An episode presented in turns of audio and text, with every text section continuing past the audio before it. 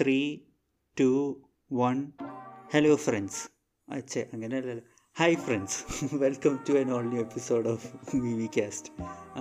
V are your host. I am Alex a.k.a. Oridude. I am Anoop a.k.a. Brutal Gangnam. I am Aditya a.k.a. Movie Wins. So how are you guys? As usual, we trip. Yes. Nothing new. എനിക്ക് സത്യം പറഞ്ഞാൽ ഒരു comparatively calmer വീക്കായിരുന്നു. കാരണം ഞാൻ Instagram അധികം ഉപയോഗിക്കാൻ നിർത്തി. പിന്നെ എക്സാം എല്ലാം കഴിഞ്ഞു, വൈബിങ്. ഞാനൊരു ദിവസം ഇതുപോലെ ഇൻസ്റ്റാഗ്രാമൊക്കെ ഉപേക്ഷിച്ച് രാവിലെ പോയതാണ് കേട്ടോ. അന്ന് മൊത്തം വൈബായിരുന്നു, നമ്മൾ ഫുൾ സെറ്റൊക്കെ ആയിരുന്നു. വൈകിട്ട് റിസൾട്ട് വന്നു. അന്നോട്ട് പിന്നെ ഞാൻ പറഞ്ഞു ഞാൻ പിന്നെ തിരിച്ചു കയറി. ഒന്ന് ഇൻസ്റ്റാൾ ചെയ്ത് അപ്പൊ തുടങ്ങും സ്ക്രോളിങ്. പിന്നെ ടോപ്പിക്സിന് കുറവൊന്നുമില്ലല്ലോ. എന്നുവെച്ചാൽ ഇൻസ്റ്റാഗ്രാമിൽ നോക്കിയിരിക്കാനുള്ള സംഭവങ്ങൾ കുറവൊന്നുമില്ലല്ലോ. എല്ലാ ദിവസം എന്തെങ്കിലുമൊക്കെ കാണുന്നു. വെറൈറ്റിയാണ്. ഒരു ദിവസം കഴിഞ്ഞ് കഴിഞ്ഞാൽ അതിന്റെ അപ്പുറം പറ്റുന്ന സാധനങ്ങളൊക്കെ കണ്ടത്. കഴിഞ്ഞ ആഴ്ച പറഞ്ഞ പോലെ തന്നെ എന്തൊക്കെയാണോ അത് ഡിപ്രഷനിൽ തുടങ്ങി, പിന്നെ യുദ്ധമായി, പിന്നെ നെപ്പോറ്റിസത്തിൽ പോയി നിന്നു. ഇപ്പൊ എന്തെല്ലാം നിക്കണം. ഇപ്പൊ നെപ്പോട്ടിസമാണ്. തോന്നുന്നു അവസാനം തോന്നുന്നു. അതെ, ആദ്യം എവിടെ തുടങ്ങിയത്? Wild life protection agency. അവിടെ നിന്ന് ആന്റി ഡിപ്രഷൻ ഫാമിലി. അയ്യോ, എന്തൊക്കെ ഷോ ആയിരുന്നു. I guess like before we like actually get started with the episode, rest in peace Sachi. അത് കഴിഞ്ഞ ആഴ്ച ജസ്റ്റ് വാസ് ലൈക്ക് സാധാരണ ഒരു ആഴ്ച പോലെ തന്നെയായിരുന്നു. പക്ഷേ അവസാനമായപ്പോ ലൈക്ക് വല്ലതായപ്പോ ഇത് സംഭവിച്ചപ്പോഴത്തേക്ക് കുറച്ച് അൺഎക്സ്പെക്റ്റഡ് ആയിരുന്നു. ലൈക്ക് രണ്ടു ദിവസം മുമ്പ് മറ്റേ വെന്റിലേറ്ററിൽ ആയിരുന്നൊക്കെ പറഞ്ഞ് ന്യൂസ് കണ്ടായിരുന്നു. ബട്ട് സ്റ്റിൽ കുറച്ചൊരു ഹോപ്പ് ഉണ്ടായിരുന്നു. പുള്ളിയാണെങ്കിൽ എന്തോ പുള്ളിയുടെ ഫോമിലായിരുന്നു. ലൈക്ക് പുള്ളി പരിപാടി തുടങ്ങുന്നേ ഉള്ളായിരുന്നു എന്നുള്ളത് പോലെയാണ് എനിക്ക് തോന്നിയത്. പിന്നെ പുള്ളിയുടെ കുറെ ഡ്രീം പ്രോജക്റ്റിന്റെ കാര്യമൊക്കെ പറഞ്ഞിട്ടുണ്ടായിരുന്നു നേരത്തെ. അതെ അതെ, അതൊക്കെ ശരിയാണ്. ഈവൻ പൃഥ്വിരാജിന്റെ അടുത്ത് ഏതൊരു പടമുണ്ട്, ഈ സച്ചിയുടെ സ്ക്രിപ്റ്റ് ആണ് അതിനകത്ത് ഡയറക്റ്റ് ചെയ്യുന്നത്. ലൂസിഫറിൽ അസോസിയേറ്റ് ആയിട്ടിരുന്ന ഒരു പുള്ളി, എന്തോ രാഹുൽ നമ്പ്യാർ, രാജേഷ് നമ്പ്യാർ, സമയത്ത്. പൃഥ്വിരാജിന്റെ വിക്കിയിലുള്ള ആഡ് ചെയ്ത എല്ലാവരുള്ള അപ്കമിങ് ഫിലിം അതാണ് കൊടുത്തേക്കുന്നത്. സോ ഇവൻ ലൈക്ക് പുള്ളിയുടെ ഇന്റർവ്യൂസിലൊക്കെ ലൈക്ക് പുള്ളിയുടെ ഒട്ടുമിക്ക ഇന്റർവ്യൂസ് ഞാൻ കണ്ടുണ്ടായി. പിന്നെ കുറച്ച് ഇറങ്ങിയ ടൈമിൽ കുത്തിയിരുന്നു മൊത്തം കണ്ടതിലെല്ലാം എന്തൊക്കെയോ വലുതെന്തൊക്കെയോ വരാതിരുന്ന പോലെയാണ് പുള്ളി പറഞ്ഞിരുന്നത്. ബട്ട് ഐ ഡോണ്ട് നോ ഇനി എന്താവുന്നു.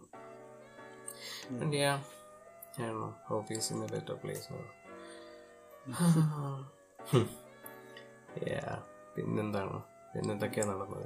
Depression, nepotism. ഇങ്ങനെ ഡിപ്രഷൻ ഒരു ദിവസം പൊക്കോണ്ടിരിക്കുകയായിരുന്നു. അപ്പോഴാണ് കങ്കണ ഒരു പോസ്റ്റ് ഇട്ട് ഇതിന്റെ റീസൺ കണ്ടുപിടിച്ച്. പിന്നെ പിള്ളേരെല്ലാം കൂടി നെപ്പറ്റിസത്തിന് പുറകെ ഓടാൻ തുടങ്ങി. അതായത് എന്താ ബോളിവുഡിലെ ആയിട്ടാണോ എനിക്ക് നെപ്പറ്റിസം കറക്റ്റ് ആയിട്ട് അങ്ങനെ വലിയ പിടുത്തമില്ലേക്ക്. അങ്ങനെ ഞാനും അങ്ങനെ അധികം ഫോളോ ചെയ്യണ്ടല്ലോ. സിനിമ കണ്ടു ചിലതൊക്കെ, അല്ലാണ്ട് അവിടെ ഇപ്പൊ ഇവിടെ ആണെങ്കിൽ പോലും ഞാൻ അധികം ഇതിപ്പോ നമ്മളിങ്ങനെ സംസാരിക്കുമ്പോ ഇങ്ങനെ അറിയാന്നല്ലാണ്ട് I don't know. I mean അത് നമ്മുടെ നാട്ടിൽ പിന്നെ ഒബ്വിയസ് ആയിട്ടുള്ളത് നമുക്കറിയാം. പക്ഷെ എനിക്ക് തോന്നി ലൈക്ക് ഡു യു തിങ്ക് ഇവിടെ അത്രയും ഇതായിട്ട് ബാധിക്കേണ്ടെന്ന്? നെപ്പറ്റിസം ഇവിടെ അത്രക്കില്ല. ലൈക്ക് അവിടെ എന്തുവാണ് വെറുതെ ടൈഗർ ഷ്രോഫിനൊക്കെ പടം കൊടുക്കാനായിട്ടില്ലേ, അങ്ങനെയൊക്കെയാണ് അവിടെ പോണത്. പിന്നെ ഇവിടെ പിന്നെ എന്താണ് ആദ്യം ഇറങ്ങിക്കഴിഞ്ഞാൽ അടുത്ത പടം പൊട്ടി. അപ്പം കുറച്ച് ബോധം എന്തെങ്കിലും പറയാം. ഇവിടെ എനിക്ക് ആ ഒരു ഇതിലങ്ങ് സ്റ്റാർട്ട് ചെയ്യും. പക്ഷെ അധികം നാളും അങ്ങനെ അതിൽ മാത്രം പിടിച്ച് നിൽക്കുന്ന ടീംസ് കുറവാണ്. Okay so the thing is, ഈ നെപ്പറ്റിസം എന്നുള്ള ടോപ്പിക്ക് പെട്ടെന്ന് ട്രെൻഡിങ് ആയപ്പോഴത്തേക്കിന് ഇത് എന്താ ഏതെന്നൊക്കെ ഇത് കേട്ടറിഞ്ഞ് കഴിയുമ്പോൾ കുറെ പേര് പോസ്റ്ററിലാണ് തുടങ്ങി.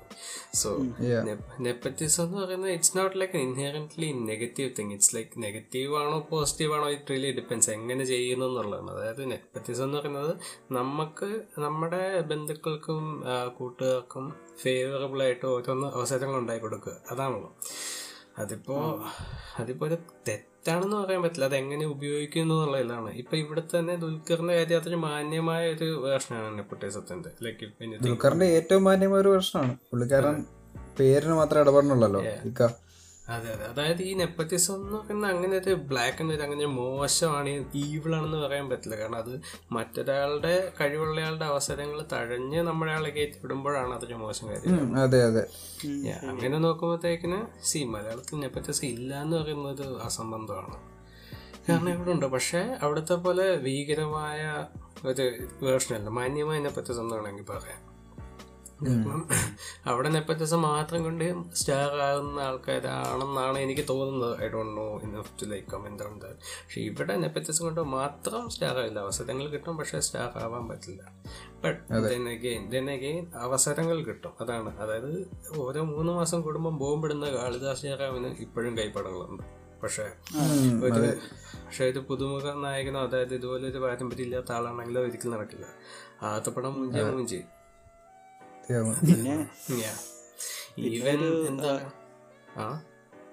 അല്ല, ഈ ഒരു നെപ്പറ്റിസം വെച്ചിട്ട് ഒരു ആക്ടറിന് ഒരു എന്താ പറയാ ഓവർ യൂട്ടിലൈസ് ചെയ്യണമെങ്കിൽ തന്നെ അതൊരു സ്റ്റാർ കൾച്ചർ ഉള്ള ഒരു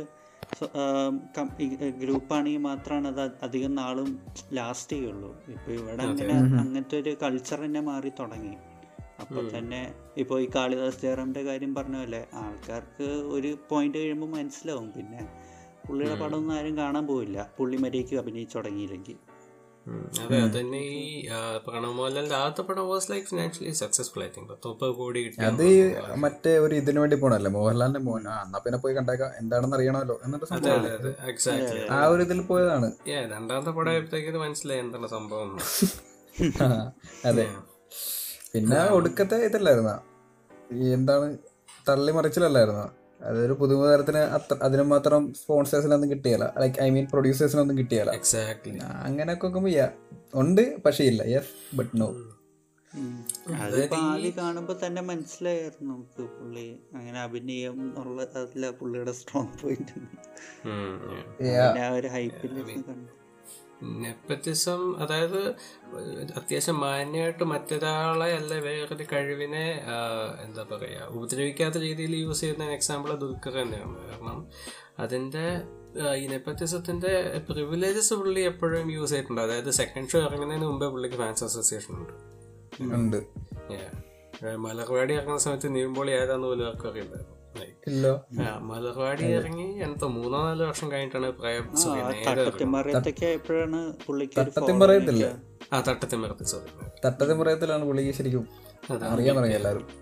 ഈവൻ ഇപ്പോഴും നമ്മൾ പറയുന്നത് എന്താ പറയുന്നത് ദുൽഖറിന്റെ തന്നെ ഇനീഷ്യൽ ഫാൻ ബേസ് എന്ന് പറയുന്നത് ആ എന്താ പറയുന്നത് മറ്റേ ആശാന്റെ ഗുസ്തി കണ്ടുകൊണ്ട് ആശാനോടായിരുന്നു അതായിരുന്നു. പിന്നെ ആശാന്റെ മകന് കുറച്ചതാന തലയിലേക്കും പോയി ആ സ്കീമാണ്.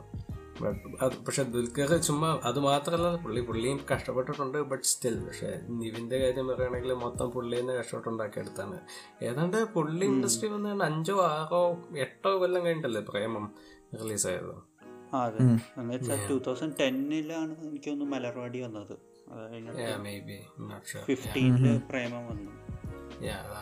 കൊല്ലം കഴിഞ്ഞിട്ട് പ്രേമം വന്ന്. അപ്പോഴാണ് പുള്ളി ഒരു എന്താ മലയാളത്തിലെ ഇപ്പോഴത്തെ യൂത്തന്മാരിലെ ഏറ്റവും വലിയ താരമായത്.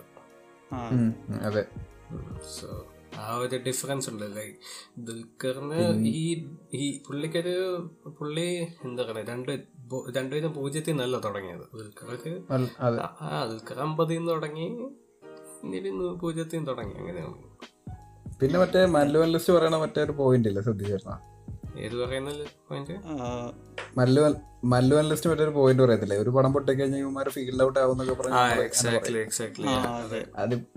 അതിപ്പോ ദുൽഖർ ഫീൽഡ് ഔട്ട് ആവുന്നത് പറയാൻ തൊട്ടേ നമുക്കറിയാം പുള്ളി ഫീൽഡ് ഔട്ട് ആവത്തില്ലെന്ന്. പക്ഷെ ടോവിയുടെ കാര്യം അങ്ങനെയല്ല, എല്ലാരും പറയാറുണ്ട് ഫീൽഡ് ഔട്ട് ആവുന്ന പുള്ളി. അതെ ഇപ്പൊ തീർച്ചയായും, കാരണം പുള്ളിക്ക് പുള്ളിയുടെ ഫാൻ ബേസ് മാത്രമല്ലേ ഉള്ളൂ. ഇതുപോലെ ദുൽഖറിന്റെ പോലെ പല പല ഇൻഡസ്ട്രിയിൽ മാറി മാറി ബോംബിടാനുള്ള എന്താ പറയുക ലക്ഷറി പുള്ളിക്കില്ല. ഇല്ല ഇല്ല, സെയിം ഫണ്ട്. വീഴുമ്പോ എത്തണ ഗ്രൗണ്ടിന്റെ ലെവലെല്ലാം വ്യത്യാസം ഓരോ ആൾക്കാർക്കും. ഇപ്പോൾ ദുൽഖർ വീഴുമ്പോൾ ഗ്രൗണ്ട് പുള്ളി എത്തണ റോക്ക് ബോട്ടം അല്ല ഇപ്പോൾ നിവിൻ പോളി വീണ എത്തണ റോക്ക് ബോട്ടം. സ്റ്റാൻഡേർഡ്സ് തന്നെ വ്യത്യാസമുണ്ട്. ആ ഇതായി കാരണം തന്നെ, കാരണം എത്ര ഫീൽഡ് ഔട്ട് ആയാലും എന്താ പറയുക ദുൽഖറിനെ വെച്ച് പടം എടുക്കാനുള്ള ഹോൾഡ് പിന്നെ തീർച്ചയായിട്ടും. പക്ഷേ നിവിൻ അങ്ങനല്ല, നിവിൻ്റെ സ്റ്റാർ വാല്യൂ പോയാൽ പോയി. അതുകൊണ്ട് വർഷാവർഷം ഒരു ഹിറ്റെങ്കിലും വേണം നിലനിൽക്കണമെങ്കിൽ.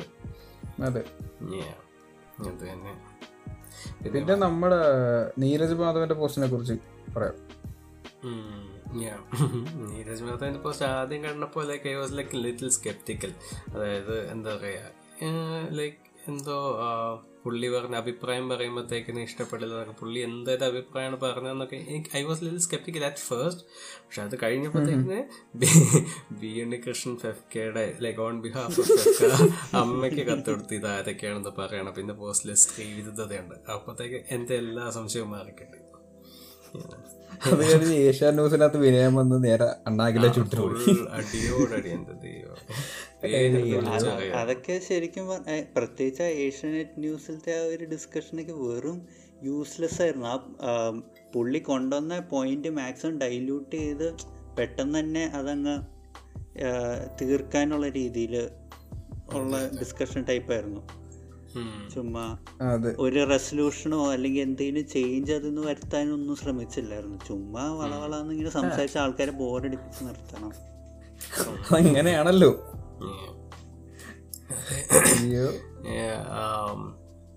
അതന്നെ ഈ ഇപ്പം ഈ നീരജ് മാധവൻ പറയുന്ന കാര്യത്തിന് മുമ്പ് പലരും ലൈക് തിലകൻ ചിലഞ്ചാനൊക്കെ പണ്ട് തുറന്നടിച്ച് പറയേണ്ടതാണ്. മറ്റേ ആ ജോണി ലൂക്കോസിന്റെ നേരജ ഇന്റർവ്യൂസ് എടുത്ത് നോക്കിയാൽ മതി. ഇപ്പോഴും പുള്ളി അവിടെ കറക്റ്റായിട്ട് പറഞ്ഞിട്ടുണ്ട്. ട്രിവാൻഡ്രം ലൂബി നായർ ലൂബി ഇതെല്ലാം പുള്ളി എടുത്ത് ലൈക്ക് പരസ്യമായിട്ട് പച്ചക്ക് പറയേണ്ടതുണ്ട് ഇതെല്ലാം. So exactly so it's not like എന്താ പറയുന്നത് പണ്ട് പല പ്രാവശ്യം പറഞ്ഞ കാര്യം തന്നെ ഇപ്പൊ പിന്നെ പറഞ്ഞത്. പണ്ട് പുള്ളി പറഞ്ഞപ്പോ പുള്ളിക്ക് വിലക്ക്, ഇപ്പൊ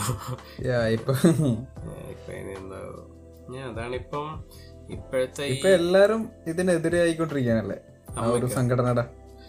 കാരണം ആ ഒരു ഇപ്പം സിനിമയിൽ ഇപ്പൊ ലീഡ് ചെയ്യുന്ന ഈ ആഷിക്ക് പോവാൻ കോണ്ടല്ലോ, അവര് വേറെ അവര് അവരുടേതായ ഒരു മൂവ്മെന്റ് ആണല്ലോ. ഇപ്പൊ അവർക്ക് ഇവരുമായിട്ട് യാതൊരു ബന്ധമില്ല, ഓപ്പൺ ആയിട്ട് അടിയാണ് അവരുമായിട്ട്. എല്ലാ രീതിയിലും ഏത് രീതിയിലും അടിയാണ്. അതാണ് അവര്, കാരണം അവ ഒരു കുത്തക പോലെ അവര് കൊണ്ടു നടക്കുമായിരുന്നല്ലോ. ഒരാളെ ബാൻ ചെയ്യുക അച്ഛന്റെ വേണമെന്നൊക്കെ രീതിയിൽ തന്നെ കുത്തക മുതലാളത്തെ ഞങ്ങൾ സഹിക്കില്ല. അതെ മറ്റേ ഷെയ്ൻ നിഗത്തിന്റെ കേസ് വന്നപ്പോ രാജീവ് രൂപ തിരിച്ചു വെച്ചു കണ്ണ മാത്രമാണ്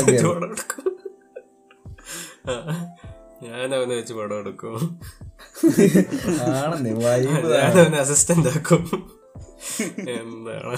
അതാണ് ആ ഷെയ്ൻ്റെ ഇത് വന്നപ്പോഴത്തേ അത്യാവശ്യം എല്ലാം ഡിപ്ലോമാറ്റിക് ആയിട്ട് ആഷിക്കബു എല്ലാം ഒരുമാതിരി മര്യാദയ്ക്ക് ഡിപ്ലോമാറ്റിക് ആയിട്ട് പ്രശ്നം ഉണ്ടാക്കാതെ പറഞ്ഞ് തീർത്ത് രാജീവ് എവിടുന്നോ ഒരാൾ ചാടി വന്നിട്ട് ഞാനവന് അസിസ്റ്റന്റ് ആയിട്ട് വെച്ച് പടം എടുക്കുന്നത്. പക്ഷെ രാജീവ് രവി പക്ഷെ ഭയങ്കര ക്ലിയർ ആണ്. പുള്ളി ഇവിടെ പടം എടുക്കാനോ വന്നേക്കണം, അല്ലാതെ ഇങ്ങനത്തെ ബുൾഷിറ്റ് ഡ്രാമ ഡീൽ ചെയ്യാനോ പുള്ളിക്ക് അതിനുള്ള താല്പര്യമില്ല. ഇൻഡസ്ട്രി ആയിട്ട് അസോസിയേറ്റ് വേണ്ട പുള്ളിക്ക്. രാജീവ് എന്നുള്ള പേര് ആദ്യമായിട്ട് കേൾക്കുന്ന തന്നെ പുള്ളിയുടെ വെച്ചാൽ ശ്രീനിവാസൻ കോൺട്രവേഴ്സി ഇല്ലായിരുന്നു കുറച്ചാൾ മുമ്പത്തെ. അതിന്റെ റെസ്പോൺസ് ആയിരുന്നു ശ്രീനിവാസൻ. അതായത് മലയാള സിനിമയിൽ കഞ്ചാവ് അടിക്കുന്ന ഇൻഡസ്ട്രി നശിപ്പിക്കുന്ന ആൾക്കാര് പുതിയ പേരുണ്ട്. അത് ഏത് സിനിമ അന്യ റസൂൽ ഇറങ്ങിയ ടൈമിലാണോ സ്റ്റീവ് ലോപ്സ് ഇറങ്ങിയ ടൈമിലാണോ പുള്ളി പറഞ്ഞത്? അന്നേ റസൂല് കഴിഞ്ഞിരിക്കുന്ന സമയമാണ്, കാരണം ആ സമയത്തല്ല പുള്ളി കുറച്ചുകൂടിയും പോപ്പുലർ ആയിട്ട് ഇവിടെ. അല്ലാതെ നേരത്തെ അങ്ങനെ അധികം മലയാള പടങ്ങളിൽ വർക്ക് ചെയ്തിട്ടുണ്ടോ? പേരെടുത്ത രീതിയിൽ വർക്ക് ചെയ്തിട്ടുണ്ട് പക്ഷേ oh yeah, classmates. But yeah. Exactly. ആരും അറിയണ്ടാവില്ല അത്. അതാണ് അതിപ്പോ ഇപ്പൊ തന്നെ ഈ തൊണ്ടി മുതലിലും വൈറസിലൊക്കെ പുള്ളി വർക്ക് ചെയ്യുന്നത് കാണുമ്പോഴെല്ലാം നമുക്കറിയാം. അല്ലാതെ അതിന്റെ എന്തെങ്കിലും ബന്ധപ്പെട്ട പുള്ളി എവിടെയെങ്കിലും കണ്ടിട്ടുണ്ടോ? ഇല്ല. അതെ, പുള്ളി ഈ പറഞ്ഞ പോലെ പടവെടുത്തിട്ട് വീട്ടിൽ പോവാണ്, റിലീഫ് ചെയ്യും. അല്ലാതെ ഇതിലെല്ലാം കണ്ട് ഞാനും കണ്ടു. ശരിയാണ്, അതെ, വീട്ടിൽ പോവാണ്. മറ്റേ മൂത്താന്റെ വേൾഡ് വൈഡ് ടിഫിലെല്ലാം പ്രീമിയർ ഫുൾ ക്രൂ എല്ലായിടത്തും ഉണ്ടായിരുന്നു. പക്ഷെ ഇയാൾ മാത്രമില്ല. പുള്ളി മാത്രമില്ല. വൈറസിന്റെ ഫുൾ കാസ്റ്റിന്റെ ഇന്റർവ്യൂ ഉണ്ടായിരുന്നു, എല്ലാവരും ഉണ്ടായിരുന്നു. പക്ഷെ ഇയാൾ മാത്രമില്ല. തൊണ്ടി മുതൽ ഏതാണ്ട് എല്ലാ പടവടക്കോ കിട്ടി, ഇയാൾ മാത്രമില്ല. പുള്ളി പടം എടുക്കും, ഇങ്ങോട്ടേലൊക്കെ പോകും. അതെ, തിയേറ്ററിൽ വന്നു കഴിഞ്ഞാൽ പുള്ളി എന്ന് പറഞ്ഞാൽ പടം തിയേറ്ററിൽ വന്നു കഴിഞ്ഞാൽ അന്ന് പുള്ളി മുങ്ങും എന്നല്ലേ പറഞ്ഞത് മറ്റേ പോഡ്കാസ്റ്റില്.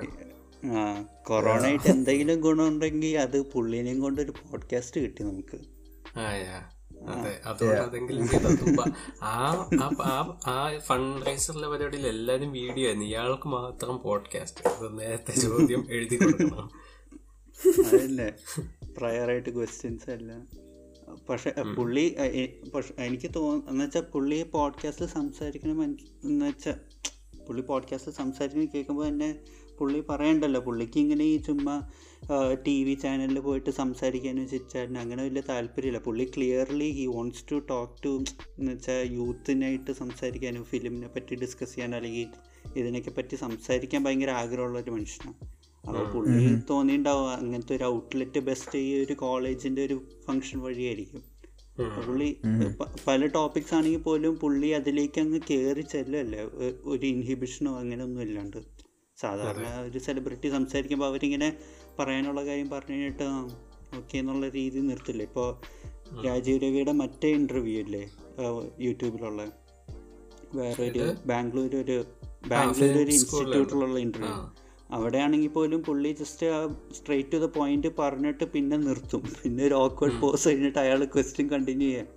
പക്ഷെ ഇവിടെ ആണെങ്കിൽ നേരെ തിരിച്ചുള്ളൊരു സിറ്റുവേഷൻ ആയിരുന്നു. ഇവനിങ്ങനെ എന്തെങ്കിലും ഒരു ഈ ഇന്റർവ്യൂ ചെയ്യണ പുള്ളി എന്തെങ്കിലും പറയും, രാജീവ് രവി അങ്ങ് അതിലങ്ങ് കയറി ടോപ്പിക്കിലങ്ങ് പോകും. പുള്ളിക്ക് ഇങ്ങനെ സംസാരിക്കണം എന്ന് പറഞ്ഞൊരു ആ ഒരു ആഗ്രഹം ഭയങ്കര എവിഡൻ്റാ പുള്ളി സംസാരിക്കുന്ന രീതി കേൾക്കുമ്പോൾ തന്നെ. അതാണ് പുള്ളി മറ്റേ 4K 8K ക്യാമറ തുടങ്ങിയ അവസാനം കൃഷിയിലാണ് നിർത്തുന്നത്. ഇപ്പത്തെ ഫേസ് അതാണ് തോന്നുന്നു, ഓരോ നേരത്തും ഓരോ മൂടാ വെച്ച്. പിന്നെ പുള്ളിയുടെ ആ മീഡിയയോടുള്ള ഇഷ്ടക്കേട് പുള്ളിയുടെ പഴയ ആ ശ്രീനിവാസൻ സംഭവത്തിൽ നിന്ന് തന്നെ ആയിരിക്കും ആ കൂട്ടിയത്. കാരണം പുള്ളി പറഞ്ഞ ടോണിലായിരിക്കില്ല അത് റിപ്പോർട്ട് ചെയ്തത്. കാരണം ആ ഒറിജിനൽ ഇന്റർവ്യൂ ഞാൻ ഇതുവരെ കണ്ടിട്ടില്ല, ഐ ഡോണ്ട് നോ. ഞാൻ അതിനെക്കുറിച്ചുള്ള റിപ്പോർട്ട്സ് വെച്ചിട്ടേ ഉള്ളൂ. കാരണം അതിൽ ശ്രീനിവാസൻ പറഞ്ഞ കാര്യങ്ങൾ ഇതൊക്കെയാണ്. ഒന്ന്, ശ്രീനിവാസൻ മിഡിൽ ക്ലാസ് സെൻറ്റിമെൻറ്റ്സ് ചൂഷണം ചെയ്തു, അതുകൊണ്ട് പുള്ളിയുടെ സിനിമകൾ എനിക്ക് വെറുപ്പാണ്. 2 Mani Ratnam ruined Indian movie. 3 Tarantino is a hack. പിന്നെ ഐ തിങ്ക് ഇതായിരുന്നു ഈ 3 മെയിൻ പോയിന്റ്സ് എന്ന് പറയുന്നത് അതിൽ. പിന്നെ ഇന്ന സിനിമ എൻ്റർടൈൻമെൻറ്റിന് വേണ്ടിയുള്ളതല്ല, അത് എപ്പോഴും പറയുന്നതാണല്ലോ പുള്ളി. ഞാൻ അന്നിത് കേട്ടപ്പോൾ എനിക്കും എന്തോ ഇയാളെന്താ ഈ പറയുന്നത്, ബട്ട് ലൈക്ക് കുറച്ചുകൂടെ പ്രായമായിരുമ്പോഴത്തേക്കും വേറെ കാര്യം എന്ന് വെച്ചാൽ നമുക്കെപ്പോഴും ആ ഒരു ക്രെഡിബിലിറ്റി കിട്ടാണ്ട് ഒരാളെ കേട്ടിട്ട് അസസ് ചെയ്യാനൊരു താല്പര്യക്കുറവ് എപ്പോഴും കാണുമല്ലോ. അതല്ലേ ഇപ്പോൾ പല ആൾക്കാരും ഇപ്പോൾ ആഷിഖ് അബു പണ്ട് ഡാഡി കൂള്, ഈ സോൾട്ട് ആൻഡ് പേപ്പർ അങ്ങനത്തെ പടങ്ങൾ എടുത്തോണ്ടിരുന്നു. പിന്നെ 22FK അങ്ങനെ പയ്യെ ഒരു ക്രെഡിബിലിറ്റി ബിൽഡ് ചെയ്തപ്പോഴേക്കും പിന്നെ പുള്ളി പറയണത് നമ്മൾ കേൾക്കാൻ തുടങ്ങി. പുള്ളിയുടെ ഇൻ്റർവ്യൂസ് തപ്പി അതുവരെ ഹി വാസ് നോൺ എന്നുള്ള രീതിയിലല്ലേ. അത് അത്രേ ഉള്ളൂ. ആ ഒരു ക്രെഡിബിലിറ്റി ബിൽഡ് ചെയ്താൽ പിന്നെ കേൾക്കാൻ ആൾക്കാരുണ്ടാവും. ഇപ്പോൾ രാജീവ് രവിയുടെ കാര്യം തന്നെ, ഇപ്പോൾ അന്നയും റസൂലും സ്റ്റീവ് ലോപ്പസ് ഇറങ്ങിയപ്പോൾ നോബഡി ഗേവ് എ ഫക്ക്. പക്ഷെ ഇപ്പോൾ ആൾക്കാർ തപ്പാ പുള്ളി. കമ്മട്ടിപ്പാട് ഇറങ്ങിയപ്പോഴേക്കും നമുക്കൊരു ഇൻട്രൊഡക്ഷനായി പുള്ളിയുടെ ഒരു ഇതിലേക്ക്. പിന്നെ നമുക്ക് പുള്ളിയെ പറ്റി കുറേ അറിയണം എന്നുള്ളൊരിതും. ഇപ്പോൾ നമ്മളിപ്പോൾ പോഡ്കാസ്റ്റിൻ്റെ കാര്യം തന്നെ പറയല്ലോ, നമ്മളിങ്ങനെ തപ്പി വെയിറ്റ് ചെയ്യുക പുള്ളി ഇൻട്രാക്ട് ചെയ്യണം എന്തെങ്കിലും കിട്ടാനായിട്ട്, പുള്ളിയുടെ സൈഡിൽ നിന്ന് എന്തെങ്കിലും കേൾക്കാനായിട്ട്. അത് തന്നെ. അന്ന് പുള്ളി പറഞ്ഞതിൽ ഏറ്റവും ഇമ്പോർട്ടൻ്റ് ആയത് ഞാൻ പറഞ്ഞത് സ്ക്രിപ്റ്റ് കത്തിച്ചുള്ളതാണെന്ന് പറഞ്ഞത്. അപ്പം ഈ ഇങ്ങനെ പുള്ളി പറഞ്ഞ പല കോൺട്രവേഴ്സൽ സ്റ്റേറ്റ്മെന്റ്സ് ഉണ്ട്. പക്ഷെ അതിൽ ഏറ്റവും കൂടുതൽ അറ്റൻഷൻ കിട്ടിയത് മറ്റേ സ്ക്രിപ്റ്റ് എത്തിക്കണമെന്ന് പറഞ്ഞ കാര്യമാണ്. പക്ഷെ അത് അത് ഒരു കോൺട്രവേഴ്ഷ്യൽ ആക്കി എടുക്കുകയാണെങ്കിൽ അത് ഇറ്റ്സ് എ ക്ലിയർ എന്താ പറയുക ഒരു സൈനാണ് ഹൗ സ്ക്രിപ്റ്റായിട്ട് ഭയങ്കര ഡിപ്പെൻഡൻ്റ് ആണ് ആൾക്കാർ ഈ ഫിലിം മേക്കേഴ്സ്. അത് ഭയങ്കര ഒരു മെസ്റ്റപ്പ് ചിന്താഗതിയായി ഫ്യൂച്ചറിൻ്റെ പോയിട്ട്. കാരണം ഫിലിം മേക്കിംഗ് എന്ന് പറയുമ്പോൾ അത് അതിലേക്ക് സ്ക്രിപ്റ്റ് എന്ന് പറയുന്നത് എപ്പോഴും ഇതൊക്കെ ഒരു ടൂളാണ് ഫൈനൽ എൻഡ് പ്രോഡക്റ്റ് കിട്ടാനായിട്ട്. അപ്പോൾ ഇപ്പോൾ മായാനദിക്ക് സ്ക്രിപ്റ്റ് ഇല്ല എന്നാണ് പറയണത്. അത് സ്ക്രിപ്റ്റ് ഇല്ല എന്നല്ല, അവർക്ക് ബേസിക്കലി ഒരു ഔട്ട്ലൈനൊക്കെ ഉണ്ടായിരുന്നു ഫുൾ പടത്തിൽ. പക്ഷേ ഒരു ബൗണ്ട് സ്ക്രിപ്റ്റിൻ്റെ കൂടെ അവർ സ്റ്റിക്ക് ചെയ്യാനുള്ള കാരണം അത്രയും ഫ്രീഡം കൊടുക്കണ്ടേ ഇപ്പം ആക്ടേഴ്സായിട്ട് ഇംപ്രവൈസ് ചെയ്യാനും ഇതൊക്കെ ആയിട്ട്. ആ ഒരു അതന്നെയാണ് ഇപ്പോൾ രാജീവിൻ്റെ പടങ്ങളിലും പുള്ളി ചെയ്യണത്. പുള്ളി സ്ക്രിപ്റ്റ് കത്തിക്കണമെന്ന് പറഞ്ഞ പുള്ളി ക്ലിയർലി ഹി വാസ് ലൈക്ക് എന്താ പറയുക, he was being literal about it. പക്ഷെ പല ആൾക്കാരും അത് അറിഞ്ഞോണ്ടാണോ അറിയാതെയാണോ വിനീത് ശ്രീനിവാസനും ധ്യാൻ ശ്രീനിവാസനും അടക്കം ഇന്റർപ്രിറ്റ് ചെയ്തത് പുള്ളി ലിറ്ററലി സ്ക്രിപ്റ്റ് എടുത്ത് തീ വെക്കണമെന്ന് പറഞ്ഞ പോലെയാണ് അവരുടെ റെസ്പോൺസ്. ആ എനിക്ക് തോന്നുന്നു അവര് ഭയങ്കര സ്ക്രിപ്റ്റായിട്ട് സ്റ്റിക്ക് ചെയ്യണ കൂട്ടത്തിലുള്ള ആൾക്കാർ. ഇവരൊക്കെ കൂടുതൽ റൈറ്റേഴ്സ്, ആ ഒരു റൈറ്റിംഗ് ഹെവി ആയിട്ട് ഫോക്കസ് ചെയ്യണ ആൾക്കാരല്ലേ അവര്. ആ അപ്പോൾ പിന്നെ like maybe might have seen it like a personal attack or something. Otherwise ഇത് കേട്ടിട്ട് ദേഷ്യപ്പെടാനുള്ള ഒരു റീസണും ഇല്ല.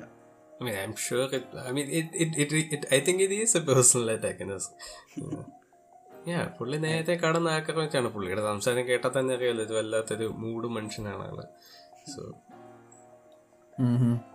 അപ്പോൾ now I can see why he would like have maybe like a grudge against Sreenivasan. കാരണം മെയിൻ ഇത് തന്നെ പുള്ളി ഗ്രാമങ്ങളെ നന്മയുടെ നിറവിടമായിട്ടൊക്കെയാണല്ലോ പുള്ളിയുടെ സിനിമയിൽ കാണിച്ചിരിക്കുന്നത്. But in real life it really is not like that. അപ്പൊ അത് തന്നെ പുള്ളി അന്ന് ഇതൊക്കെ പറഞ്ഞപ്പോ എനിക്ക് അത്രയ്ക്ക് അങ്ങോട്ട് തോന്നിയത്. But now I kind understand like ഇങ്ങനെ why he would call especially like പുള്ളി Mani Ratnam like I think he said some like Mani Ratnam ruined Indian cinema. I don't know about that but I can see why he would have a distaste to Mani Ratnam movies.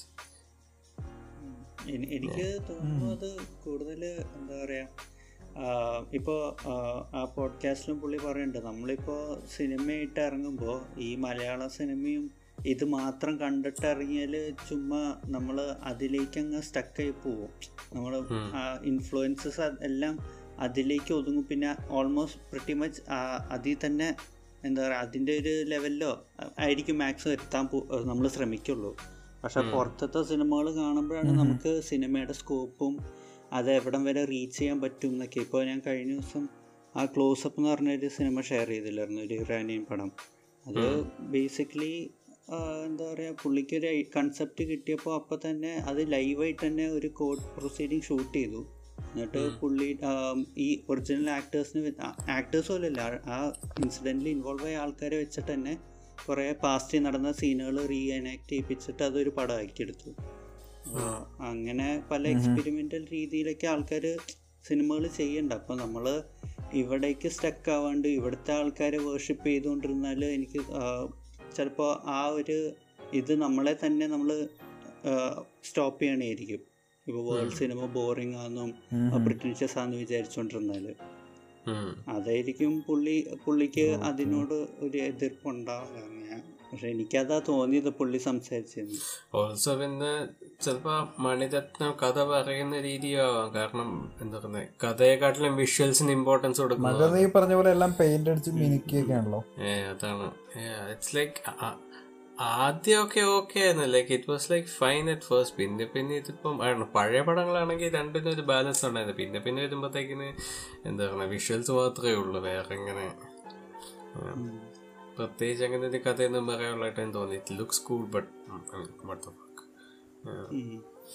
മറ്റേ ഈ കഴിഞ്ഞ ദിവസം മറ്റേ രാവൺ എന്ന് പറഞ്ഞ പടത്തിൻ്റെ കുറേ പോസ്റ്ററുകളൊക്കെ കണ്ടല്ലോ. I mean the visual test look amazing. പക്ഷേ കഥ വരുമ്പോഴത്തേക്കിന് ഇത് എന്തായത് പുള്ളി ഇപ്പോഴും 90s തന്നെ കിടക്കുന്ന പോലെ എനിക്ക് തോന്നി.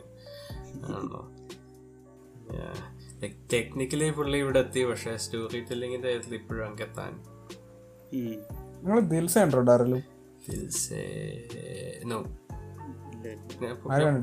ഞാൻ പുള്ളിയുടെ തമിഴ് സിനിമകളെ കണ്ടിട്ടില്ല, ഹിന്ദി കണ്ടിട്ടില്ല. പാട്ട് കണ്ടോ? പാട്ട് നൈസാ, ലൈക് പുള്ളിയുടെ മ്യൂസിക് വീഡിയോ ഒക്കെ nice, like music videos of course it's nice, but കഥ വരുമ്പോഴത്തേക്ക് പുള്ളി എല്ലാം ഭയങ്കര ആസ്തെറ്റിക്കലി വിഷ്വലി പ്ലേസിംഗ് ആണ് പുള്ളിയുടെ സംഭവം. അതെ, മറ്റേ ഇരുവറിലൊക്കെ like it was like actually well done, like ആ ഒരു ആ സിനിമയ്ക്ക് it compliments the movie, it doesn't like stick out. അതായത് ആ വിഷ്വൽസ് കാണിക്കാൻ വേണ്ടി എടുത്ത പടം പോലെ തോന്നുന്നില്ല ഒരിക്കലും. അത് അവരുടെ കഥയെയും ആ ആക്ടേഴ്സിനെയും കോംപ്ലിമെന്റ് ചെയ്യുന്ന പോലെയാണ് എനിക്ക് തോന്നിയത് പല ഇതും. But yeah, anyway, coming back to the topic, yeah, he also called Tarantino a hack, which I like anthe enike ettom deshapatta desham vanna statement aanu adu, you know, and school and like as a teenager back then, so ugh, how dare. Yeah, related. Yeah, now I understand. Okay, ഇങ്ങനെയൊക്കെ പറയുമ്പോൾ നമ്മൾ ചിലപ്പോൾ ഒരു personal attack എന്നുള്ള how dare you question my taste. നമ്മള് മറ്റേ പാർവതി പറഞ്ഞപ്പോ fans എല്ലാം കൂടി പോയില്ലേ, ആ ഒരു ബോധമില്ലാത്ത തോന്നണായിരിക്കും. I'm not saying Tarantino is a hack, but I can understand why he would call him a hack. Yeah. I mean, like അതായത് ഞാൻ പുള്ളിയുടെ കൂടുതൽ ഇഷ്ടപ്പെട്ട എന്തൊക്കെ ഉണ്ട് എല്ലാം അവിടെ നിന്ന് ഇവിടെ നിന്നൊക്കെ പൊക്കി, ഐ മീൻ പൊക്കിയല്ലോ ഹോമാജസ് എന്തോ ഒറിജിനലായിട്ടൊരു കോപ്പില്ല ഇയാളുടെ ഇത്. അതായത് എല്ലാവരും ഇതിപ്പോ നമുക്ക് അറിയാൻ പാടില്ലാത്ത മൂവിന്ന് അടിച്ചു മാറ്റിയെന്ന് വെച്ചാൽ അത് അടിച്ചു മാറ്റിലാവില്ലല്ലോ. ആണ് അതായത് എനിക്ക് ഇഷ്ടപ്പെട്ട എന്തൊക്കെ dialogue screenplay of course is amazing in that. ബാക്കി എന്ത് ഏതൊരു സെറ്റ് പീസോ മറ്റോ ഇഷ്ടപ്പെട്ട എന്ത് കണ്ടോ അതെല്ലാം it turns out it like from some other movie.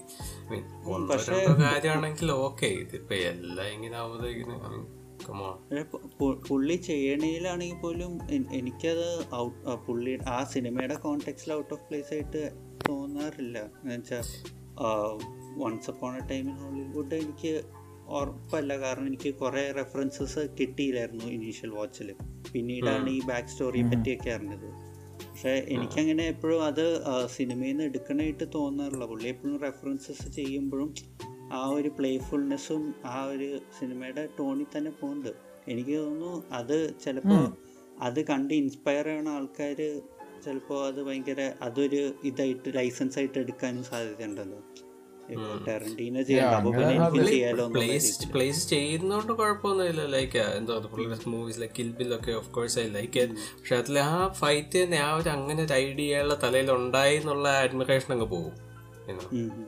That's the thing. അതായത് മറ്റേ ആ അതിൻ്റെ അല്ല ഫൈറ്റ് തന്നെയല്ലേ ഈ ആ റൈഡും 100 ആൾക്കാരുമായിട്ടുള്ള ഫൈറ്റ്സിനൊക്കെ like so it first like it ഇപ്പോഴും I still love it, it shot amazingly. But ആ ഒരു കോൺസെപ്റ്റിൻ്റെ ക്രെഡിറ്റ് അതായത് ഞാൻ വിചാരിച്ചു ടാരന്റീനോയുടെ തലയിലുണ്ടായ ഐഡിയ ആണ് like wow what a genius. പക്ഷെ പിന്നീടാണ് it's like from some okay alright I mean എല്ലാം മറ്റൊന്നിൽ നിന്ന് ഇൻസ്പയർ ആയി എന്ന് പറയുന്ന ആ logic it doesn't really apply here. It inspire അല്ല സംഭവം അത് തന്നെയാണ് like even like the shots of the fucking scene come on. ശരി, എന്ന് വെച്ചാൽ പുള്ളിക്ക് കഴിവുണ്ട്, പക്ഷെ ലൈക്ക് ഇതെല്ലാം വേറൊരാളുടെ ഒരു ഐഡിയ പുള്ളിയുടെ ഇന്റർപ്രിറ്റേഷനിൽ കാണിക്കുന്നുള്ളൂ. അത് അങ്ങനെയായിരിക്കും. Yeah, I get that. Like sometimes it's okay, but sometimes like I don't know, like ചെറിയ തന്നെ കാരണം ഞാൻ വിചാരിച്ച പുള്ളിയുടെ ഐറ്റം ആണെന്ന് വിചാരിച്ചു. ഓക്കെ, പക്ഷെ പിന്നീട് anyway, we're just going off topic, coming back to Mr. Devi.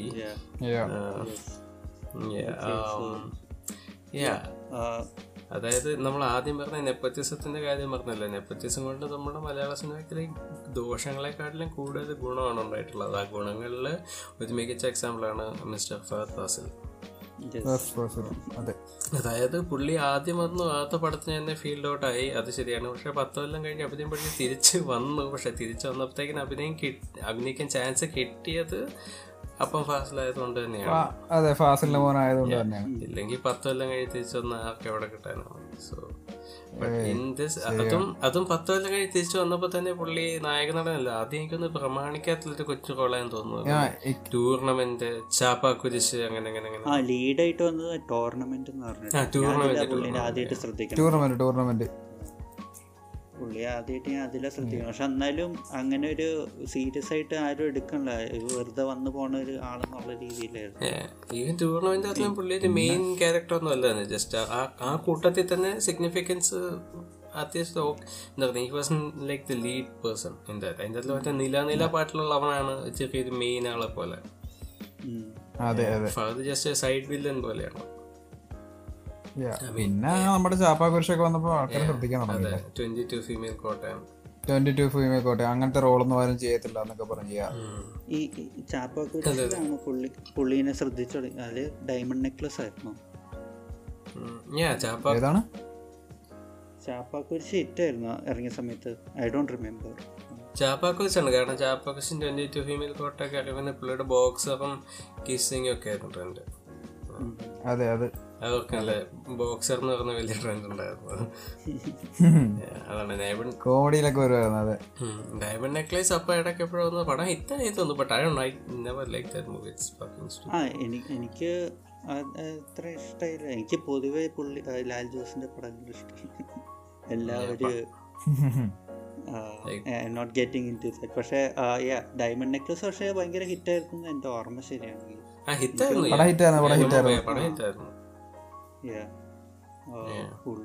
പുള്ളിക്ക് പിന്നെ അത് കഴിഞ്ഞിട്ട് പിന്നെ ഒരു ഡിപ്പ് ഉണ്ടായിരുന്നു. അത് കഴിഞ്ഞിട്ടാണ് പെട്ടെന്ന് അൺഎക്സ്പെക്ടഡ്ലി മഹേഷിന്റെ പ്രതികാരം വരുന്നത്. പിന്നെ പിടിച്ച അതാ ആമേന്. അങ്ങനെ ഇടയ്ക്കിടയ്ക്ക് പടങ്ങൾ ഉണ്ടായിരുന്നു. പക്ഷെ എന്നാലും പുള്ളി ഇപ്പോഴത്തെ ഒരു ഫാസ്റ്റ് ഫാസിൽ എന്നുള്ള ലെവലിൽ എത്തിയിട്ട് വന്നത് എനിക്കൊന്ന് മഹേഷിന് ശേഷം. പിന്നെ ഒരൊറ്റ കേറ്റായിരുന്നു. ഐ തിങ്ക് അതീതൻ റോൾ മോഡൽസ് ഈ രണ്ടെണ്ണം മാത്രമേ ഉള്ളൂ ചെറിയ പാളിപ്പോയത്. ബാക്കിയെല്ലാം ഈ റോൾ മോഡൽസ് തൊണ്ടി മുതലിന്റെ സെയിം ഡേയില റിലീസ് ചെയ്ത് അടിപൊളി റോൾ മോഡൽസ്. ഏതാ മറ്റേ വിനായകനും റാഫി മക്കടിന്റെ കൂടാണ്. റാഫിയുടെ കൂടാണ്, റാഫിയോ മക്കാട്ടനോ ആരോ ഒരാള്. അതെ, രണ്ടുപേരുണ്ടോ നിർത്തോടാത്തിൽ. മറ്റേ മറ്റേ ക്യാരക്ടർ അല്ലേ രമണന്റെ ക്യാമിയോ ഉണ്ടൊക്കെ ഉണ്ടോ? അതെ അതെ, ആ പടം മനസ്സിലായി. വേസ്റ്റ് ആണ് പടം. അടിപൊളി. അതാ ഞാൻ പാട്ട് കേട്ടപ്പോഴേ തീരുമാനിച്ചു കാണുന്നില്ല. പടം ഷോക്കാണ്. അയ്യോ, അതില് ആ പാട്ടല്ല, അതിന്റെ മുന്നേ ഒരു പാട്ടുണ്ട് കൂട്ടുകെട്ട്. അത് തുടങ്ങണത് ഇങ്ങനെ ഫെസ്റ്റിവൽ ഇങ്ങനെ come on everybody let's rock this party കൂട്ടുകെട്ട്. ഫ്രണ്ട്ഷിപ്പ് സോങ് ആണോ അത്? ഫ്രണ്ട്ഷിപ്പ് സോങ് അല്ല, മരണ വീട്ടിൽ പാടുന്ന ഫ്രണ്ട്ഷിപ്പ് സോങ്. അയ്യോ, ബട്ട് യെസ്, ഈ ഫാസിലിന്റെ ആദ്യത്തെ ഇനീഷ്യൽ പുഷ് കിട്ടാൻ വേണ്ടി ഹെൽപ്പ് ചെയ്ത പല പടങ്ങളിൽ ഒന്നാണ് അന്നയും റസൂൽ എന്ന് പറയുന്നത്. It was also like a very fresh change of pace. അതായത് മലയാളത്തിൽ ആ സമയത്ത് മറ്റേ ന്യൂ ജനറേഷൻ എന്നും പറഞ്ഞ് ചുമ്മാ പ്രത്യേകിച്ച് അങ്ങനെ കാപ്പൊന്നുമില്ലാത്ത ചിൽ പടങ്ങൾ ഇറങ്ങുന്ന ടൈമാണ്. അതായത് ആ നല്ല ന്യൂ ജനറേഷൻ സിനിമകൾ, അതായത് നല്ല പുതിയ ഡയറക്ടേഴ്സിന് സിനിമകളുണ്ടായിരുന്നു. പക്ഷെ ആ വേവ് പിടിച്ച് മറ്റേ നീക്കോ ഞാച്ച പോലത്തെ അങ്ങനത്തെ കുറേ സിനിമകളൊക്കെ ഇറങ്ങിയ ടൈമിലാണ് ന്യൂ ജനറേഷൻ പോലെ വന്ന്. പക്ഷെ പുള്ളി ന്യൂ ജനറേഷനും അല്ല, ഓൾഡ് ജനറേഷൻ അല്ലാത്തൊരു പടമാണ് അന്നേ റസൂൽ. ആ ടൈമിൽ ആദ്യം കണ്ടപ്പോൾ like is it new? I don't know. Is it old? I don't know. എനിക്ക് തോന്നാറില്ല അങ്ങനെ. എന്നുവെച്ചാല് പുള്ളി അന്ന് കമേഴ്ഷ്യൽ പടങ്ങളിൽ നിന്നുള്ള ഒരു സ്റ്റാൻഡേർഡ്സിൽ മെയിൻറ്റെയിൻ ചെയ്യാത്ത രീതിയിലൊരു ലവ് സ്റ്റോറി ഇറക്കിയെന്നു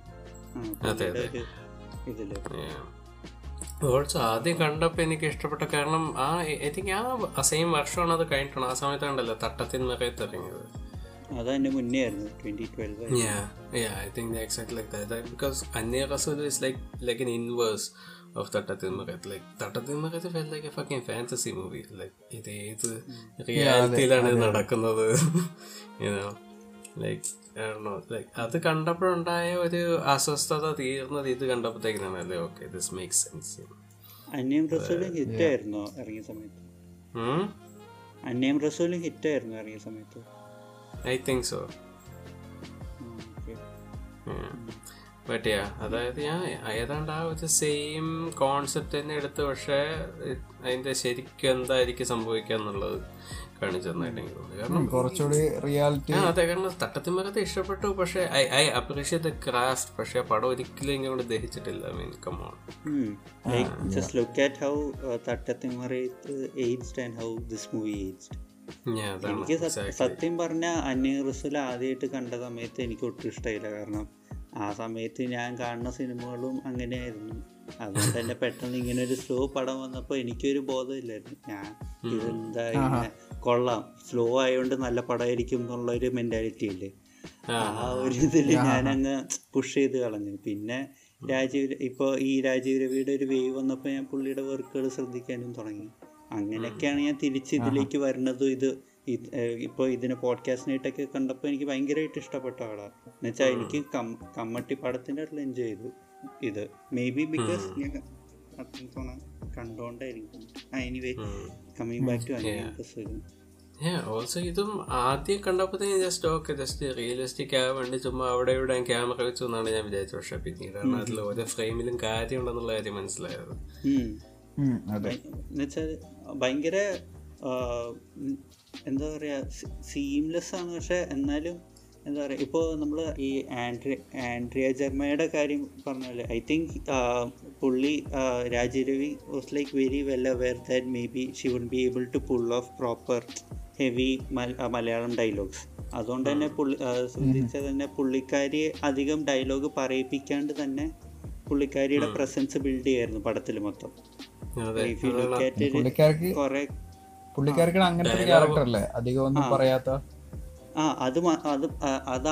പോലും കൊളാക്കാൻ പറ്റുമായിരുന്നു ഇങ്ങനെ ആവശ്യമില്ലാണ്ട് റിയാക്ഷൻ ഷോട്ടുകൾ വെച്ചിട്ടും ഇങ്ങനെ ഇമോഷണൽ സീനുകൾ കുത്തി കയറ്റിയിട്ടും അങ്ങനെയൊക്കെ ചെയ്യായിരുന്നു. പക്ഷെ അത് ഭയങ്കര നീറ്റായിട്ട് തന്നെ പ്ലേ ഔട്ട് ചെയ്തിട്ടുണ്ട് പല ഭാഗത്തും. എനിക്ക് ആകെ പുള്ളിക്കാരിയുടെ ഇത് വിയേർഡായിട്ട് തോന്നിയത് മറ്റേ ഫാദ് ഫാസിൽ മറ്റേ റോട്ടി വെച്ച് തല്ലുണ്ടാക്കുമ്പോൾ പുള്ളിക്കാരി കാണില്ലേ, ആ സമയത്ത് പുള്ളിക്കാരി ഒരുമാതിരി പ്ലക്കാർഡ് ഇങ്ങനെ ഒരു കട്ട് ഔട്ട് വെച്ച പോലെ എനിക്ക് തോന്നുന്നു. ഒരു ഇമോഷൻ ഒന്നും ഇല്ലാണ്ട്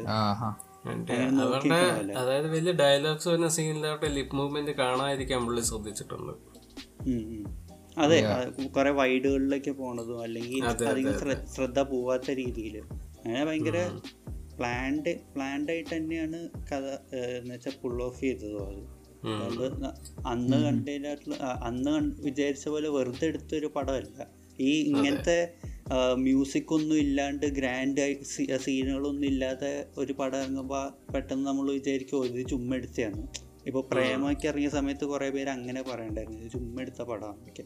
പക്ഷെ അങ്ങനത്തെ ഒരു നാച്ചുറൽ ഫീല് ഫുൾ ഓഫ് ചെയ്യണമെങ്കിൽ തന്നെ കുറേയൊക്കെ പ്ലാൻ ഔട്ട് ചെയ്ത് ആ മൂമെന്റ്സ് തന്നെ നമുക്ക് ഇത് ഗസ് ചെയ്യാൻ പറ്റണം.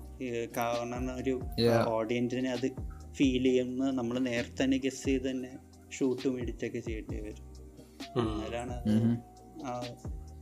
അതല്ലേ ഈ നന്നായിട്ട് ചെയ്താൽ നമ്മൾ ഒരിക്കലും ശ്രദ്ധിക്കില്ല, പക്ഷെ മോശമായി ചെയ്താൽ അപ്പം കാണും വൃത്തിയാടായിരിക്കും. അത്രേ ഉള്ളൂ. ഓൾസോ ലൈക്ക് മൂവിയിൽ അതിൻ്റെ പടത്തിൻ്റെ ഐ തിങ്ക് ആ ലുക്കാണോ ഷൂട്ട് ചെയ്ത രീതിയാണോ ലൈക്ക് ഇറ്റ് കളർ ഗ്രേഡിങ് ആയിരിക്കും. It remind me of gangs of Wasseypur so much. അതാ പടം ഗ്രേഡ് ചെയ്തേക്കുന്നത് ശ്രദ്ധിച്ചായിരുന്നു. അതാ കളർ ടോണോ കളർ പാലറ്റോടോ എനിക്ക് അങ്ങനെ അത് കുറച്ചുകൂടി സാച്ചുറേറ്റഡ് അല്ലല്ലോ പുള്ളിയുടെ രണ്ട് പടങ്ങളും. എന്നുവെച്ചാൽ പുള്ളിയുടെ ആസ് യൂഷ്വൽ ഈവനിങ്സ് ഒക്കെ സാച്ചുറേറ്റഡ് കുറഞ്ഞതല്ലേ ഈ സ്റ്റീവ് ലോപ്പസിന്റെയും ഇതൊക്കെ. സ്റ്റീവ് ലോപ്പസ് കുറച്ചുകൂടി ഇത്, പക്ഷെ കമ്മട്ടിപ്പാടമൊക്കെ അത്യാവശ്യം വൈബ്രന്റ് അല്ലേ പടം. കമ്മട്ടിപ്പടം നല്ല രീതിയിലുണ്ട്. കമ്മട്ടിപ്പടം അല്ല ഞാൻ ഉദ്ദേശിച്ച ഈ പറഞ്ഞ പോലെ നമ്മുടെ അന്നയും റസൂലും സ്റ്റീവ് ലോപ്പസും ഒക്കെ അത്യാവശ്യം ഗ്രേഡ് ചെയ്തിട്ടുണ്ടോ ഉണ്ട് ഇല്ല എന്ന രീതിയിലല്ലേ രാത്രി ഷോട്ടുകൾ ഒഴിച്ച് ബാക്കിയെല്ലാം. എനിക്ക് ആ ഗ്രേഡ് എങ്ങനെ ഗാങ്സ് ഓഫ് വാസിപ്പോ ഫിലിമിലാണ് ഷൂട്ട് ചെയ്തത്, 15 വ്യത്യാസം ഉണ്ടാവാം.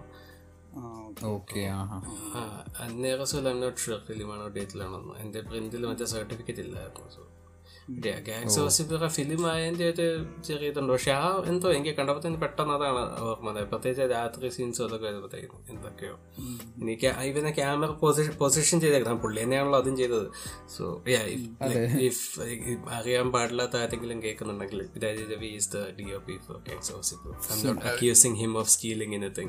പുള്ളിയൊന്നും മോഷ്ടിച്ചിട്ടില്ല.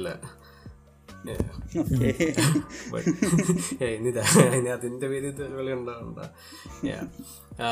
അതന്നെ ഇവൻ ഈ എന്താ പറയുക മറ്റേ കുറച്ച് പൊക്കത്തിൽ നിന്ന് ഈ എന്താ പറയുക വൈഡ് ഷോട്ട് എടുക്കുന്നതും അങ്ങനത്തെ കാണാറുണ്ട്. അതായത് ഓപ്പോസിറ്റ് സൈഡിൽ നിന്ന് ഷൂട്ട് ചെയ്യുന്നത്. ഇവൻ കുറെ ഫൈറ്റ്സ് ഷൂട്ട് ചെയ്തേക്കുന്നതല്ല. ലൈക്ക് ഇറ്റ് ഫെൽ ആ സെയിം ടെക്നിക്ക് തന്നെ ഇവിടെ യൂസ്. ഐ മീൻ ഇതൊരു കുറ്റമായിട്ട് പറയുന്നതല്ല, അങ്ങനെ ആ ഒരു ഇതുപോലെ തോന്നുന്നു. കാരണം അത് കുറെ പ്രാവശ്യം കണ്ടിട്ടുള്ള സിനിമയാണ്. ഇതിപ്പോ ഒന്നുകൂടെ കുറച്ചുണ്ടാവത്തേക്ക് എന്തോ അവിടെ ഇവിടെ എന്തൊക്കെയോ എവിടെയൊക്കെയോ പറ്റിയ ഓൾസോ അന്യറസോൽ ഇത്രയും ഡയലോഗ് കുറവാണെന്ന് ഞാൻ ഇപ്പൊ കാണുമ്പോഴാണ് ശ്രദ്ധിക്കുന്നത്. Like that's very very less dialogue.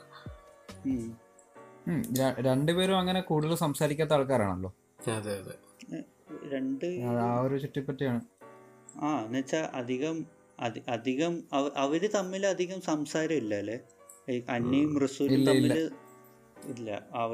കൂടുതൽ റസൂല് ആൾക്കാരായിട്ട് ഇന്ററാക്ട് ചെയ്യണതും അന്യയെ പറ്റി കൂടുതൽ അറിയാൻ ശ്രമിക്കണം, അതൊക്കെയായിരുന്നു ഫസ്റ്റ് ഹാഫ്. ഇതും അതും ഇച്ചിരി വേറായിട്ട് എനിക്ക് തോന്നി. ഈ റസൂല് അന്യയെ ഫോളോ ചെയ്യണതും ഇതൊക്കെയെല്ലാം ഐ ലവ് യു എന്ന് പറഞ്ഞ് കഴിഞ്ഞിട്ടുള്ള മൊമെന്റിൽ പിന്നെ അവര് അന്യനെ ഫോളോ ചെയ്ത് പോകുന്നുണ്ട്. ലൈക്ക് പുള്ളിക്കാരിയുടെ ഒരു മെന്റൽ സ്റ്റേറ്റും എങ്ങനെയാണ് പുള്ളിക്കാരി പുള്ളീനെ ഇഷ്ടാവണേന്നുള്ള അവിടേക്ക് എത്തിക്കണം, അതെല്ലാം നീറ്റായിട്ട് ചെയ്തിട്ടുണ്ട്. പക്ഷെ അതുവരെ ഈ റസൂൽ ഇങ്ങനെ ചുമ്മാ ഒരു സ്റ്റോക്കർ പോലെ ഇങ്ങനെ ഫോളോ ചെയ്യണത്, പ്രത്യേകിച്ച് ആ രാത്രി സ്ട്രീറ്റിൽ കൂടെ നടന്നു ഓടണ സീനൊക്കെ അല്ലേ. ഓടണ സീനോ? ഇവളുടെ ബോട്ടിന്റെ പുറകെ ഓടുന്നതും രാത്രി ഇടവഴി കൂടി പുറകെ പോകുന്നതൊക്കെ ഇല്ലേ. ആദ്യമൊക്കെ രസമുണ്ട് ഇങ്ങനെ പുള്ളിക്കാരി കാണാൻ. പിന്നീട് അത് ഒരുമാതിരി സ്റ്റോക്കർ ടെറിട്ടറിയിലേക്ക് കയറണ പോലെ എനിക്ക് തോന്നിയിരുന്നു. ഇടണോ പടത്തിനെതിരെ എന്നല്ല, പടത്തിന് ഒരു മെയിൻ ആയിട്ട് ആൾക്കാർ പറയുന്ന ഒരു റിമാർക്ക് ഇതാണ്, പടം സ്റ്റോക്കിങ്ങിനെ ഗ്ലോറിഫൈ ചെയ്യുന്നുള്ളതാണ്. അത് എനിക്ക് ഗ്ലോറിഫൈ എന്ന് വെച്ചാൽ ഒരു സ്റ്റോക്ക് ചെയ്തുകൊണ്ട് ഒരു പോസിറ്റീവ് ഔട്ട്കം കിട്ടി എന്നുള്ള രീതിയിൽ പോകുന്നുണ്ട് ചില നേരത്തെ എനിക്ക് തോന്നിയത്. പക്ഷേ സിനിമയുടെ ഒബ്വിയസ്ലി അതല്ല അതിൻ്റെ ഒരു മെയിൻ ആസ്പെക്റ്റ്. പെട്ടെന്ന് ഐ ലവ് യു എന്ന് പറഞ്ഞു കഴിയുമ്പോൾ എന്താ കഥ അതിൻ്റെ രീതിയിൽ അതിൻ്റെ ഒരു ഫ്ലോയിൽ പോകും. പക്ഷേ ഒരു ആ ഒരു ഭാഗത്ത് മാത്രമാണ് എനിക്ക് ഈ പടം ഇച്ചിരി വീക്കായി പോലെ തോന്നിയത്, ഈ in terms of the story. Otherwise I don't really have much an issue with. I don't think is glorifying stalking. പുള്ളി സ്റ്റോക്കിങ് അതായത് ഒരു തേർഡ് പേഴ്സൺ പെർസ്പെക്റ്റീവിൽ കണ്ടെങ്കിയിരിക്കും അതുപോലെ തന്നെ ആക്യുറേറ്റ് ആയിട്ട് പോർട്രേ ചെയ്തിട്ടുണ്ടെന്നാണ് എൻ്റെ ഒരു അഭിപ്രായം. കാരണം അതായത് വേറെ നമ്മളിപ്പം ഇതുപോലെ ഇവരെ രണ്ടുപേരെ എവിടെയിൽ നിന്ന് കണ്ട എങ്ങനെയായിരിക്കും അതുപോലെ like it looks creepy. He made sure to make it look creepy. അതായത് ഡസ് ദാറ്റ് മേക്ക് സെൻസ്? പുള്ളിയായിട്ട് ഒരു ഒപ്പീനിയൻ പുഷ് ചെയ്യണല്ല. ഇപ്പോൾ എനിക്ക് ക്രീപ്പി ആയിട്ട് തോന്നുകയാണെങ്കിൽ it's because that's on me, അല്ലെങ്കിൽ അത് ഗ്ലോറിഫൈ ചെയ്തിട്ട് തോന്നുകയാണെങ്കിൽ ദാറ്റ്സ് ഓൺ മീ, ആ ഒരു രീതിയിൽ. എക്സാക്ട്ലി. അതായത് കാരണം even I think he understand that it is creepy. അതുകൊണ്ട് പുള്ളി അതുപോലെ തന്നെ കാണിച്ചു. ദെൻ അഗെയിൻ ആ പ്രായത്തിൽ ആ സമയത്ത് അവിടെ താമസിക്കുന്ന അതുപോലത്തെ ചുറ്റുപാട് എന്ന് വരുന്ന ഒരാൾ വേറെ എന്തായിരിക്കും ചെയ്യുക? പാട്ട് പാടണോ?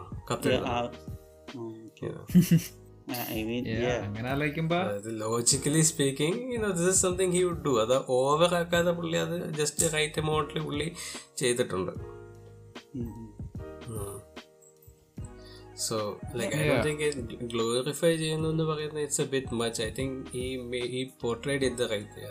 That if you think it's creepy, that's what he intended, I think. Okay. Yeah. Yeah, yes. അതെ ഈവൻ എന്താ പറയുന്നത് സൗബിനും പറഞ്ഞില്ലേ, രാവിലെ എണ്ണീറ്റ് ബോട്ടിൽ നിന്ന് കടയിൽ കൊണ്ടുവിടും, വൈകിട്ട് കടയിൽ നിന്ന് വീട്ടിൽ കൊണ്ടുവിടും. ഞാൻ കഴിച്ച പിള്ളേരും പോകാൻ തുടങ്ങിയോടാ.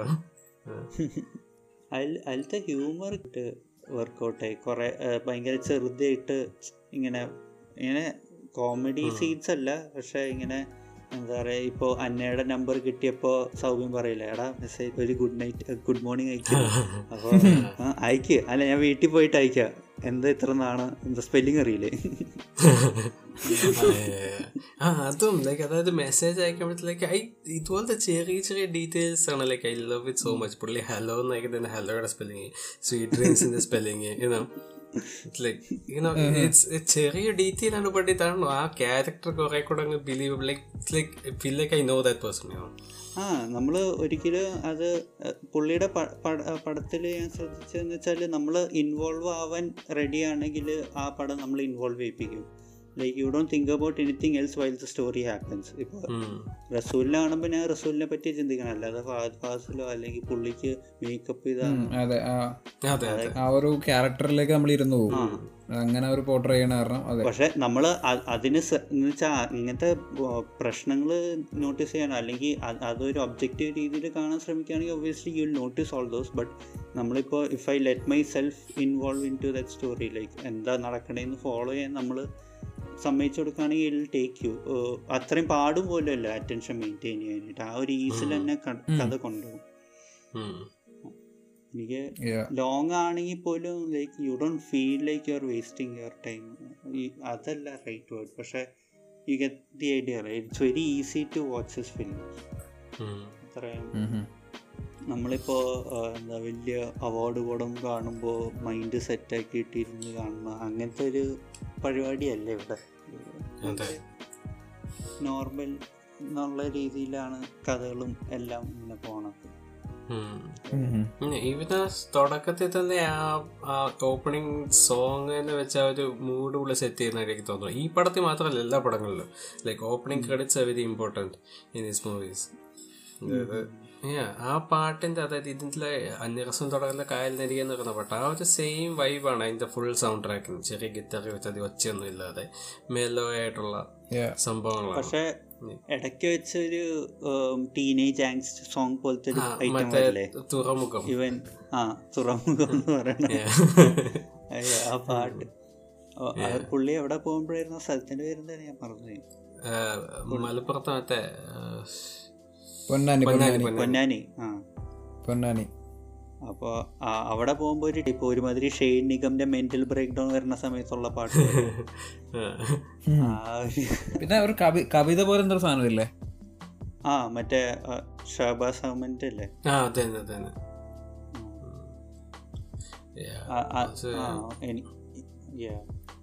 പാട്ടുകളാണെങ്കിൽ പോലും ലൈക്ക് എനിക്ക് മറ്റേ ഞാൻ നേരത്തെ പറഞ്ഞ ആ ഒരു ടീനേജ് ആങ്സ് ആ പാട്ട് മാത്രമാണ് പെട്ടെന്നൊന്ന് എടുത്തു പോയത്. പക്ഷെ എന്നാലും ക്വിക്ലി ആ വിഷ്വൽസിൽ അങ്ങ് പിടിച്ച് നിന്നുകൊണ്ട് ഞാൻ കഥേൻ്റെ കൂടെ പോയി. അത്രയും ഏത് പാട്ട്?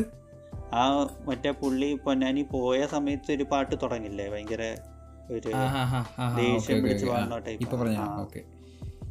ആ ഒരു പാട്ട് മാത്രമേ എനിക്ക് ഇതായിട്ട് തോന്നിയുള്ളൂ, അതല്ലാണ്ട് പാട്ടുകളെല്ലാം നല്ല തന്നെ.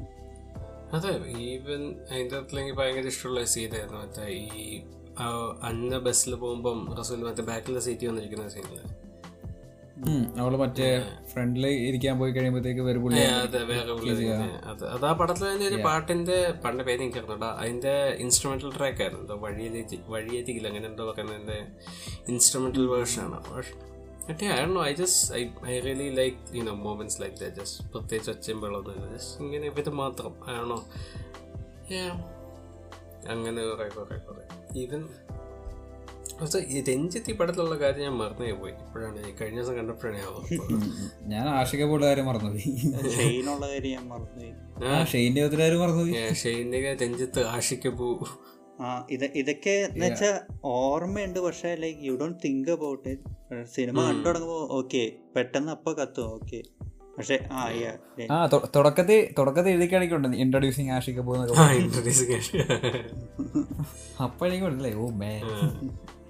അതാണ് ഇങ്ങനെ ഈ ഹൈദർ എന്ന് പറയുന്ന കഥാപാത്രം നമ്മൾ ഓർക്കും, പക്ഷെ ആഷിക്കപ്പോന്ന് നമ്മൾ like that's not the initial thought that comes to our mind. അതാ നമ്മൾ അവരുടെ ശരിക്കുള്ള ആളെന്ന് അങ്ങനെ നമ്മളൊരു ഇപ്പോൾ ഒരു സിനിമയിൽ ക്യാമിയോ വരുമ്പോൾ നമ്മൾ പെട്ടെന്ന് ആ ആക്ടറിനെ പറ്റി ചിന്തിക്കും, പക്ഷെ ഇതിലങ്ങനെ ഒരു തോട്ട് പോണില്ല. ജസ്റ്റ് ഇപ്പം എൻ്റെ പാസ്പോർട്ട് കിട്ടാത്ത ചേട്ടൻ ജംഗാറിൽ വർക്ക് ചെയ്യണ ഒരു ജംഗാറിൽ വർക്ക് ചെയ്യണ ഒരു പാസ്പോർട്ട് ചേട്ടൻ ജംഗാറിൽ വർക്ക് ചെയ്യും, അനിയൻ ടാക്സി കാറിൽ വർക്ക് ചെയ്യും, ഇവൻ കാറ് ചേട്ടൻ ജംഗാറ്, അങ്ങനെ ഡയലോഗ് ഉണ്ടല്ലോ അത്. അതെ, ഇവൻ കാറ് ചേട്ടൻ ജംഗാറ് അങ്ങനെ രഞ്ജിത്തിനോട്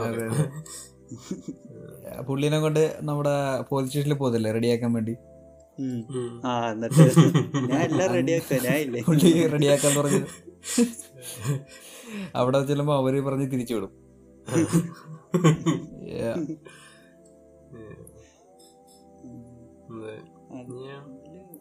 അങ്ങനെ അങ്ങനെ തന്നെ കുറെ തുടക്കത്തിൽ ആദ്യം കണ്ടപ്പോ ഞാൻ വിചാരിച്ചു ഈ ആഷി കപൂറിന്റെ സ്റ്റോറി ലൈനും സണ്ണി വെയിന്റെ കഥയൊക്കെ അതും ഇതുമായിട്ട് എന്താണ് ബന്ധം ലൈക് പണ്ട് കണ്ടപ്പോഴത്തേക്ക്. അതായത് ഈ ആഷി കപൂർ എവിടെയോ എങ്ങനെയോ ചെന്ന് പെട്ടതിന്റെ പേരിലാണ് പുള്ളി ഇപ്പം ഒരു അക്യൂസ്ഡ് ടെററിസ്റ്റ് ആയി പോയത്, അതായത് ഹൈദർ. അത് തന്നെയാണ് ബേസിക്കലി അവസാനം ഈ ഫഹദ് ഫാസിന് സംഭവിക്കുന്നത്. അവൻ ചുമ്മാ മറ്റേ അബുവിനെ അവിടെ കൊണ്ട് വിട്ടതേ ഉള്ളൂ, അവസാനം അവൻ കൊലക്കേസിൽ പ്രതിയായി. കാരണം പോലീസിന്റെ പോയിന്റ് ഓഫ് വ്യൂല് എന്താ പുള്ളിക്ക് ആളെ പിടിക്കണം, അപ്പോൾ ഏറ്റവും ഈസിയസ്റ്റ് ടാർഗറ്റ് ഇവനാണ്, ഇവനെ ലൊക്കേറ്റ് ചെയ്യാനും പാടുപെട്ടുണ്ടാവില്ല ഇവര്. പിന്നെ ഇവൻ അത് കമ്മട്ടിപ്പാടത്തിലും ലൈറ്റായിട്ടൊന്ന് റെഫറൻസ് ചെയ്യുന്നുണ്ട്. മറ്റേ മാർട്ടിൻ എന്ന് പറഞ്ഞ എസ് ഐ ഇല്ലേ, പുള്ളി എന്താ ദുൽഖറിനെ മറ്റേ എന്താ ഷൈൻ ടോം ചാക്കോനെ കുത്തിയ കേസിന് വേണ്ടി പിടിക്കുമ്പോൾ പറയും എന്താ എടാ നിന്നെ പിടിച്ചില്ലെങ്കിൽ എൻ്റെ തല പോകുന്നുള്ള രീതിയില്. അവർക്ക് അറിയാം they don't have an issue, it's not like they can let this go. പക്ഷെ അവരുടെ ജോലിയുടെ അവരുടെ ജോബ് സെക്യൂരിറ്റിക്ക് വേണ്ടി അവർ ഇവരെ പിടിച്ച് ഇത്ര ഇപ്പൊ നീ പറഞ്ഞ പോയിന്റ് ആണ്. ദാറ്റ്സ് ബേസിക്കലി ഞാൻ Steve Lopez when you think about it.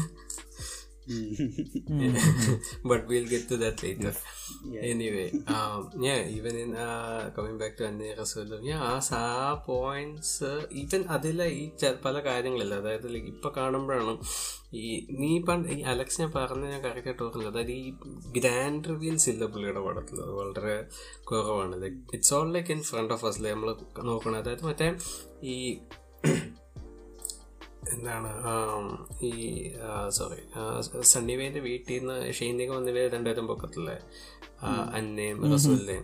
അത് ആദ്യം ഇവര് RX ബൈക്കിൽ അങ്ങോട്ട് വരുമ്പോഴത്തേക്കിന് മറ്റേ ആ ഇവന്റെ ഒരു കൂട്ടുകാരനുണ്ടല്ലോ ഷെയ്നികത്തിന്റെ, അതായത് ആ നടൻ ഇയോവിന്റെ പുസ്തകത്തില് ഇവന്റെ കയ്യിൽ വെട്ടുന്നത് നടന്നു വെക്കുന്നുണ്ടോ, അലോഷയുടെ കൈക്കിട്ട് വെട്ടുന്നത് ഇന്റർവെൽ ഫൈറ്റ് ആകുമ്പോഴത്തേക്കിന് ഒരു മൊട്ടത്തലയുള്ള പൊക്കം കുറഞ്ഞൊരു പുള്ളി.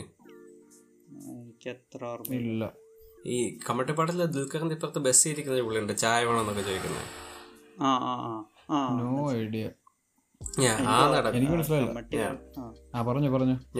ഇയാൾ ഇവര് വീട്ടിലോട്ട് ഈ ബൈക്കിൽ ചെല്ലുമ്പോഴത്തേക്കിന് ഇയാളെ സൈഡിൽ ഫ്രെയിമിന്റെ സൈഡിൽ കാണാൻ നടന്നു വരുന്നത്. എന്നിട്ട് ഇവര് വീട്ടിൽ ചെന്നിട്ട് അന്ന അവളുടെ വീട്ടിൽ നിന്ന് ഇറങ്ങി ആഷ്ലിയുടെ വീട്ടിലോട്ട് വരുമ്പോഴത്തേക്കിനും ഇയാൾ ബാക്കിൽ കൂടെ നേരെ നടന്നു വരുന്നത് കാണാം. കുറച്ച് കഴിയുമ്പോഴത്തേക്കും കഥ ചവിട്ടി പൊളിച്ച് വരുന്നത് ഷെയ്നികം തൊട്ടിപ്പുറത്ത് ഇവന് നിൽപ്പുണ്ട്. ലൈക്ക് ഇതൊന്നും പുള്ളി ഇങ്ങനെ എടുത്ത് കാണിക്കുന്നില്ല, പഠിച്ച് ലൈക്ക് ഇറ്റ്സ് ഓൾ ദെയർ. എല്ലാം ആ ഇത് ഞാൻ ആ കാര്യം പറഞ്ഞപ്പോഴാണ് ഇതിപ്പോ എല്ലാ പടത്തിലും പുള്ളി അത് ചെയ്യണ്ട്. എന്നുവെച്ചാൽ പുള്ളി ഒരിടത്തും ഇങ്ങനെ എന്താ അതിലേക്ക് ഒരു അനാവശ്യമായിട്ട് ക്ലോസപ്പും ബീജിയം ഇട്ടിട്ട് ഇങ്ങനെ പയ്യെ കയറ്റി ഇമ്പോർട്ടൻസ് പുഷ് ചെയ്യണം, അങ്ങനെ ഓഡിയൻസിൻ്റെ അടുത്ത് ഒന്നും പറയാനുള്ള ലൈക്ക് ഓക്കെ ഇത് ഓർത്തിരുന്നോ ഇയാളെ അടുത്ത സീനിൽ ഇയാൾ വരുന്ന രീതിയിൽ. ഈവൻ എന്താ പറയുക എന്നെ റസൂലിൽ തന്നെ അവരാ കള്ളുപിടിച്ചോണ്ടിരിക്കില്ല മറ്റേ പ്രാഞ്ചിയുടെ വീട്ടില എന്തോ ഫംഗ്ഷനോ ഇതാണല്ലോ പറഞ്ഞിരിക്കുന്നത്. അപ്പൊ തന്നെ തൊട്ടപ്പുറത്തെ ഷെയ്നും ഇവന്മാരെല്ലാം ചെയ്തിട്ടുണ്ട്, അതും പുള്ളി കാണിക്കുന്നുണ്ട് പക്ഷെ എടുത്ത് കാണിക്കുന്നില്ല. അത് കഴിഞ്ഞിട്ട് പിന്നെ ആ ഫൈനൽ ഒരു റിവ്യൂലും വരില്ലേ, അന്നയുടെ അനിയനാണ് ഷെയ്ന്, അപ്പോഴും ജസ്റ്റ് ഡോർ തുറന്ന് ഷെയ്ൻ കയറി വരും, അകത്ത് പോയി ഫുഡ് കഴിക്കും, അത്രേ ഉള്ളൂ. അല്ലാതെ മ്യൂസിക്കോ അങ്ങനത്തെ പരിപാടിയൊന്നുമില്ല. അതില് മ്യൂസിക് ഉപയോഗിച്ചേക്കണം തന്നെ പ്രോപ്പർ ഇമോഷൻസ് റീഎൻഫോഴ്സ് ചെയ്യാൻ വേണ്ടി മാത്രമായിട്ട്. എനിക്ക് ഓർമ്മ ഉള്ളത് മറ്റേ ഈ ലാസ്റ്റ് അത് spoiler alert. Spoiler. Yeah. I think we can give ഇതൊരു സ്പോയിലർ എല്ലാം പറഞ്ഞായിരുന്നു. I think അന്യ റസൂലല്ല, നമുക്ക് ജസ്റ്റ് ടൈം സ്റ്റാമ്പ് സ്പോയിലേഴ്സ് തന്നെ കിട്ടേക്കാം. അത് ഇനിയും കാണാത്തവരുണ്ടെങ്കിൽ പോയി ടെക്നിക്കലി ഷെയ്ന് അന്നയുടെ അനിയനാന്നുള്ളത് ഒരു ചെറിയ സ്പോയിലർ അല്ലേ? അതെങ്ങനെ അത്രയും വേണോ? അങ്ങനെയാണെങ്കിൽ എന്ത് ഷെയ്നുണ്ടെന്നുള്ളത് സ്പോയിലർ അല്ലേ? അല്ല, സിനിമയുടെ അവിടം വരെ അവിടെ വരെ ഒരു ഇതാണല്ലോ. ഈ അന്യ റസൂൽ തുടക്കുമ്പോ തൊട്ട് സ്പോയിലർ അലേർട്ട് അങ്ങ് ഇട്ടേക്കാം. അതിന് ഇതങ്ങനെ അധികം വെയിറ്റ് ഉണ്ട്. ഇത്രയും കൊല്ലമായിട്ട് കാണാത്തവരുണ്ടെങ്കിൽ കാണണ്ട. നീ പറയാൻ പോകുന്ന എൻഡിങ് പാർട്ടും ഐ തിങ്ക് ലൈക്ക് അത് കാണാത്തവരാണ്. അത് സോഷ്യൽ മീഡിയ ഉപയോഗിക്കാത്തവരിലായിരിക്കണം. അതെ, നമ്മള് കൊറേ മീമൊക്കെ കണ്ടിട്ടില്ലേ, ഈ രാജീവ് രവി ഒന്നിക്കാൻ ശ്രമിക്കത്തില്ലെന്ന് പറഞ്ഞ് ഇവർ രണ്ടുപേരും ഫോട്ടോ ഇട്ടി. അതാണ്, അതായത് എല്ലാ ഇപ്പൊ കൊറേ സിനിമ പേജസ് ഉണ്ടല്ലോ, മറ്റേ ഈവൻ ക്വാളിറ്റി ഉള്ള പേജസ് തൊട്ട് മറ്റേ 3 ഫോട്ടോയുടെ കോളേജ് ഇട്ടുന്ന പേജസ് വരെ എല്ലാരും ഈ സീനെ പറ്റി ഒരു പ്രാവശ്യമെങ്കിലും പോസ്റ്റ് ഇട്ടുണ്ടാവാം. അതെ, ഞാനടക്കം എപ്പോഴേലും കിട്ടുന്നുണ്ടായിരിക്കും. പോസ്റ്റിലെ സ്റ്റോറി എന്തെങ്കിലും something. Anyway continue. Okay, so അപ്പോൾ ഈവൻ ഇൻ ദാറ്റ് ലാസ്റ്റ് സീനിലാണ് മ്യൂസിക് എവിഡൻ്റ് ആയിട്ട് സീനിൽ കാണുന്നത്. അതുവരെ ബാക്ക്ഗ്രൗണ്ടിൽ ചിലപ്പോൾ വന്നു പോയിട്ടുണ്ടാവും, പക്ഷെ നമ്മൾ ബാക്ക്ഗ്രൗണ്ട് സ്കോർ ഉണ്ടെന്ന് ഓർമ്മിക്കുന്നത് ഈ ലാസ്റ്റ് സീന്. പിന്നെ വേറെ എവിടെയൊക്കെ എനിക്ക് പെട്ടെന്ന് ഓർമ്മയില്ല. എന്ന് വെച്ചാൽ നമ്മളെപ്പോഴും വിചാരിക്കുക എന്തെങ്കിലും കൺഫ്ലിക്റ്റോ എന്തെങ്കിലും ഇഷ്യൂ വരുമ്പോൾ അപ്പം തന്നെ പാട്ട് ഇടണം, ആൾക്കാരെ ഇമോഷൻ കൺവേ ചെയ്യിപ്പിക്കണം. പക്ഷെ അതൊന്നുമില്ല. കുറേയൊക്കെ നമ്മളെ തന്നെ ഇൻവോൾവ് ചെയ്യിപ്പിക്കാൻ ഫോഴ്സ് ചെയ്യുക സിനിമ.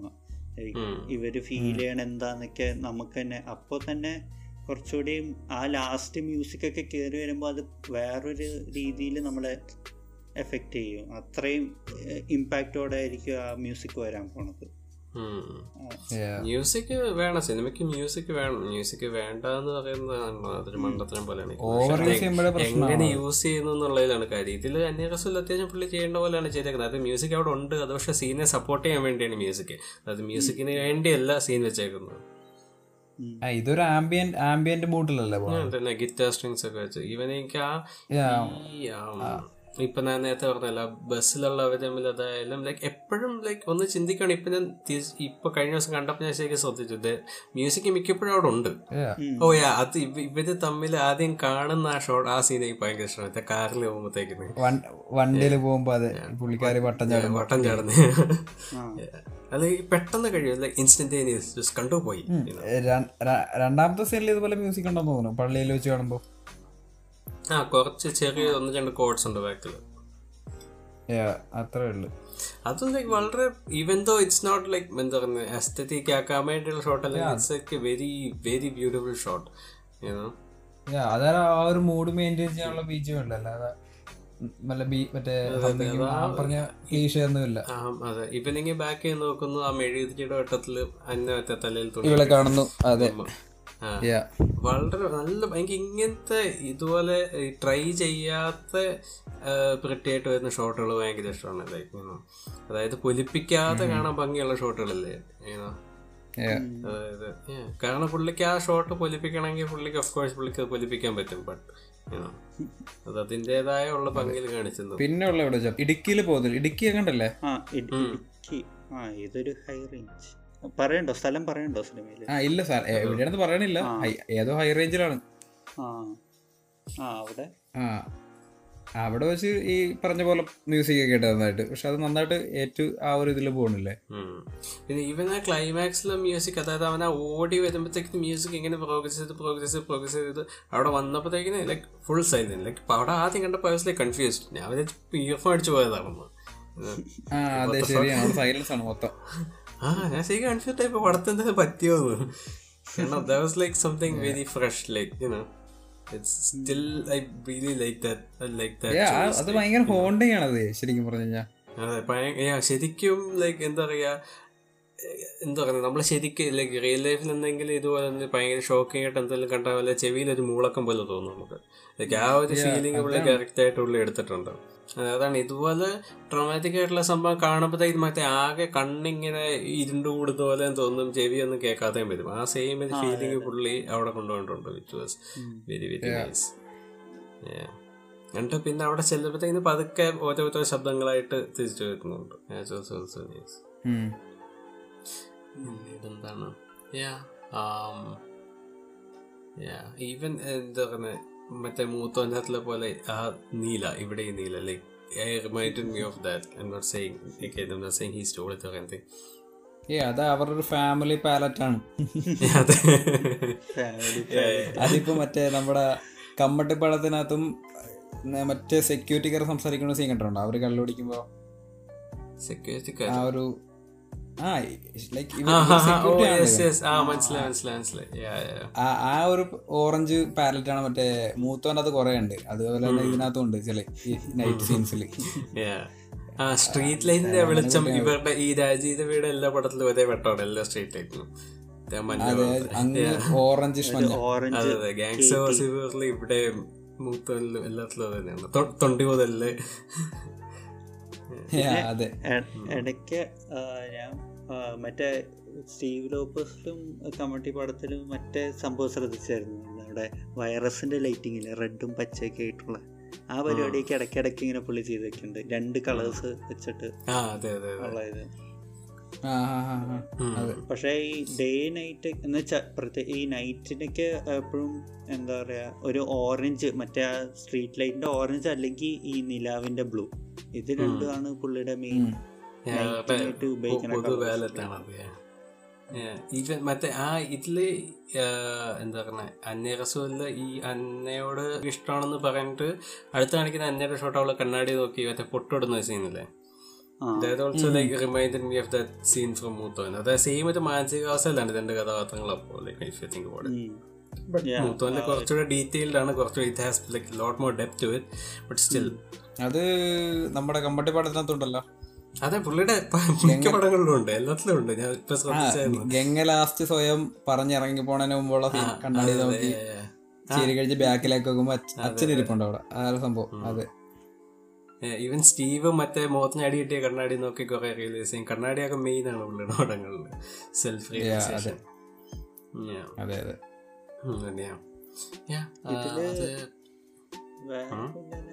നോട്ടീസ് ചെയ്ത് ഇതില് പിന്നെ ചില ട്രാൻസിഷൻസ് ഒക്കെ ഞാൻ എന്നുവെച്ചാൽ ട്രാൻസിഷൻസ് അല്ല, ബേസിക് കട്ടുകളാണ്, പക്ഷെ അത് പ്രോപ്പറായിട്ട് അവർ മാച്ച് ചെയ്താ ഇട്ടേക്കണത്. ഇപ്പോൾ അവർ എന്താ ഈ ഒരു സീനില്ലേ മറ്റേ എന്താ അന്ന റസൂൽ ഒരു ഓട്ടോയിൽ പോണത്, അതിൻ്റെ മുന്നത്തെ സീനിൽ അന്ന ഒരു പള്ളി കയറിയിട്ട് ഇവ റസൂലിനെ മീറ്റ് ചെയ്തിട്ട് അവർ റോഡ് കണ്ട് ക്രോസ് ചെയ്യല്ലേ. റോഡ് ക്രോസ് ചെയ്യുമ്പോൾ അവരൊരു ക്ലോസപ്പിലേക്ക് കട്ട് ചെയ്യണം. അപ്പോൾ അവരെന്താ ചെയ്തതെന്ന് വെച്ചാൽ ബസ് പാസ് ചെയ്യുമ്പോൾ ബസ് സാധാരണ ആൾക്കാർ ബസ് പാസ് ചെയ്യുമ്പോൾ ബസ്സിനെ മാസ്ക് ചെയ്തിട്ട് ഇങ്ങനെ ബസ് സ്ക്രീൻ ക്രോസ് ചെയ്യുമ്പോഴത്തേക്കും അടുത്ത ഷോട്ട് റിവീലാവും. പക്ഷെ ഇവരെന്താ ചെയ്തതെന്ന് വെച്ചാല് ആദ്യത്തെ ഷോട്ടില് ബസ് നടുക്കെത്തുമ്പോഴേക്കും കട്ട് ചെയ്തിട്ട് അടുത്ത ഷോട്ടില് ബസ് നടുക്കായിരുന്നു, അവിടുന്ന് ഒരു സ്ട്രെയിറ്റ് ഫോർവേഡ് കട്ടാണ്, പക്ഷെ ആ മോഷനിൽ അവർ കട്ട് ചെയ്തുകൊണ്ട് നമ്മൾ ആ ഒരു ഫ്ലോയിലങ്ങ് കാണും. അത് ഈ സീനുണ്ട് അന്നേനെ കല്യാണം കഴിക്കാൻ എന്ന് വെച്ചാൽ കൺഫേം കിടക്കുമ്പോൾ ഉള്ളൊരു ഷോട്ടുണ്ട്, ഒരു കൈ ഇങ്ങനെ പാസ് ചെയ്തിട്ട്. അതിലും ഈ ഒരു സെയിം സംഭവം തന്നെ ഉപയോഗിച്ചേക്കണേ. അത് എനിക്ക് ഞാൻ ഈ എഡിറ്റിംഗിൽ ശ്രദ്ധിച്ചുകൊണ്ട് ഞാനിങ്ങനെ അത് കട്ട് എക്സാക്റ്റ് ആയിട്ട് പിൻ പോയിന്റ് ചെയ്യാൻ പറ്റി. കാരണം എനിക്കത് ഭയങ്കര അനോയിങ് ആയിട്ടുള്ളൊരു സംഭവം അങ്ങനെ സ്ട്രെയിറ്റ് ആയിട്ട് കട്ട് ചെയ്യണത്. പക്ഷെ സിനിമ ഫ്ലോയില് കാണുമ്പോൾ അത് സ്മൂത്തായിട്ട് പോകുന്നുണ്ട്. അത് പുള്ളിയുടെ ബാക്കി പടങ്ങളിൽ അത് ആ ഒരു പ്രോഗ്രസ് കാണാൻ പറ്റും നമുക്ക്, പുള്ളി ഈ എഡിറ്റിങ്ങിനോടുള്ള ഒരു ഇത്. ഇപ്പോൾ കമ്മട്ടിപ്പാട് എത്തുമ്പോഴത്തേക്ക് അത് പ്രോപ്പർ മാസ്കുകളൊക്കെ വെച്ച് കളിക്കാൻ തുടങ്ങും പുള്ളി. പ്രോപ്പർ മാസ്ക് അല്ല, പക്ഷെ മാസ്കുകൾ ഇൻട്രൊഡ്യൂസ് ചെയ്ത് തുടങ്ങും പുള്ളിയുടെ പടത്തിൽ. ഇപ്പോൾ എന്താ ഇങ്ങനത്തെ ഈ പാസർ ബൈ ഷോട്ട് തന്നെ അവർ മാസ്ക് ചെയ്തെടുത്തിട്ടുള്ളതുണ്ട്. പിന്നെ വേറൊരെണ്ണം മറ്റേ ഗംഗ മറ്റേ എന്തൊരു അമ്മാവൻ്റെ വീട്ടിൽ പോവില്ലേ ഇങ്ങനെ ഫുഡ് കഴിച്ചിട്ട് കിടന്നുറങ്ങിയിട്ട് പൈസ വിട്ടിട്ടാണ്, അവിടെ ഒരു ഷോട്ടില്ലേ ഗംഗ ഇങ്ങനെ ഇരിക്കും, എന്നിട്ട് ഗംഗ ഡോറിൽ അവിടെ വെച്ച് സ്റ്റില്ലാവും, അത് കഴിഞ്ഞിട്ട് ഗംഗ വന്ന് ഇരിക്കണേറ്റ് അവിടെയൊക്കെ മാസ്ക് വെച്ചിട്ടാണ് ഉപയോഗിച്ചത്. അപ്പോൾ പുള്ളിയുടെ എഡിറ്റിംഗ് നമുക്ക് ആ ഒരു പ്രോഗ്രസ് കാണാൻ പറ്റും പുള്ളിയുടെ മൂന്ന് പടവും കാണുമ്പോൾ.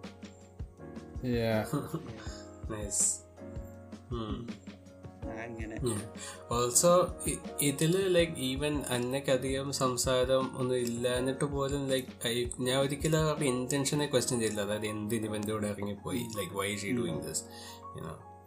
I think that was like അത് എങ്ങനെ പുള്ളി എന്നെ കൺവിൻസ് ചെയ്യിപ്പിച്ചു എന്ന് അറിഞ്ഞൂടാ, but I was convinced for some reason. I think Anna എപ്പോഴും സ്റ്റീവനല്ലോ അന്ന എപ്പോഴും റസൂലിനോട് ഇഷ്ടമാണെന്ന് പറയുന്നുണ്ടോ തിരിച്ച്? അത് കൺവേ ചെയ്യണ്ടോ എങ്ങനെയെങ്കിലും? ഓപ്പൺലി പറയുന്നുണ്ടോ? ഇവിടെ ഓപ്പൺലി പറയാൻ തോന്നണല്ല. ഇല്ല ഇല്ല, ഇവിടെ തിരിച്ച് റിപ്ലൈ കൊടുക്കും. ആ ഒരു സംഭവത്തിൽ നിന്ന് പിന്നെ കാണണോന്ന് പറയും. ആ ഒരു സംഭവം എനിക്ക് എന്നുവെച്ചാല് അന്നയുടെ cinema as far as movie സിനിമയില് അന്നയുടെ എന്ന് വെച്ചാല് പുള്ളിക്കാരി ഇങ്ങനത്തെ ഒരാള് പുള്ളിക്കാരി ഇഷ്ടാന്നുള്ളത് ഫീൽ ചെയ്യണതൊക്കെ ഈ റസൂൽ ഉള്ള അടുത്ത് ഇങ്ങനെ പറയുമ്പോഴാണ്. അതിനുശേഷമാണ് പുള്ളിക്കാരിയെ തന്നെ ഇങ്ങനെ ഒരാൾക്ക് തന്നെ അട്രാക്റ്റീവ് ആയി തോന്നി എന്നൊക്കെ മിററിലൊക്കെ നോക്കുന്നു. അങ്ങനെ ആ ഒരു എക്സ്പീരിയൻസ് തന്നെ പുള്ളിക്കാരി ഭയങ്കരമായിട്ട് ത്രില്ല് ചെയ്യിപ്പിച്ചു.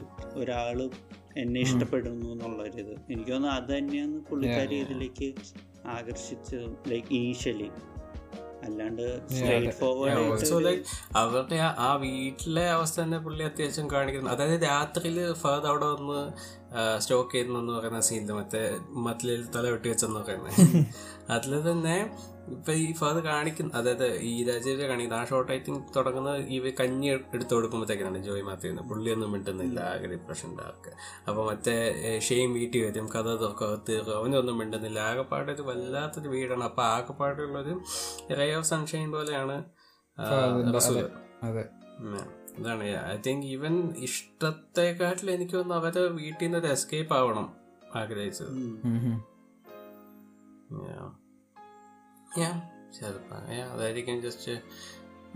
അത് തന്നെയാണ് ലൈക്ക് നമ്മൾ ഇവള് തിരിച്ച് അവിടെ മുകളിലേക്ക് പോകത്തില്ല. ലൈക്ക് ഇടുക്കിയിലങ്ങോട്ട് പോയി താമസിക്കുമ്പോൾ ഇവള് വൈകിട്ട് പുറത്തേക്കൊക്കെ നോക്കിയിരിക്കും. അങ്ങനത്തെ ഒരു സീനൊന്നും ഇല്ലല്ലോ അവിടെ വെച്ച്. ഫുൾ ടൈം മുറിക്കാത്തിരുന്ന് ഒരു സീൻ കണ്ണടി നോക്കുക, ആ ഒരു സീൻ മാത്രമേ ഉള്ളൂ. മറ്റേ ശരിക്കും വീട്ടില് തിരിച്ചു വന്നിട്ട് ഇനിയും ഇതുപോലെ പഴയ ജീവിതത്തിലോട്ട് വരണമെന്നുള്ള ഒരു ചിന്ത വന്നപ്പോഴത്തേക്കിനായിരിക്കണം ചാടി വരുന്ന ഇവ തറന്നില്ലല്ലോ.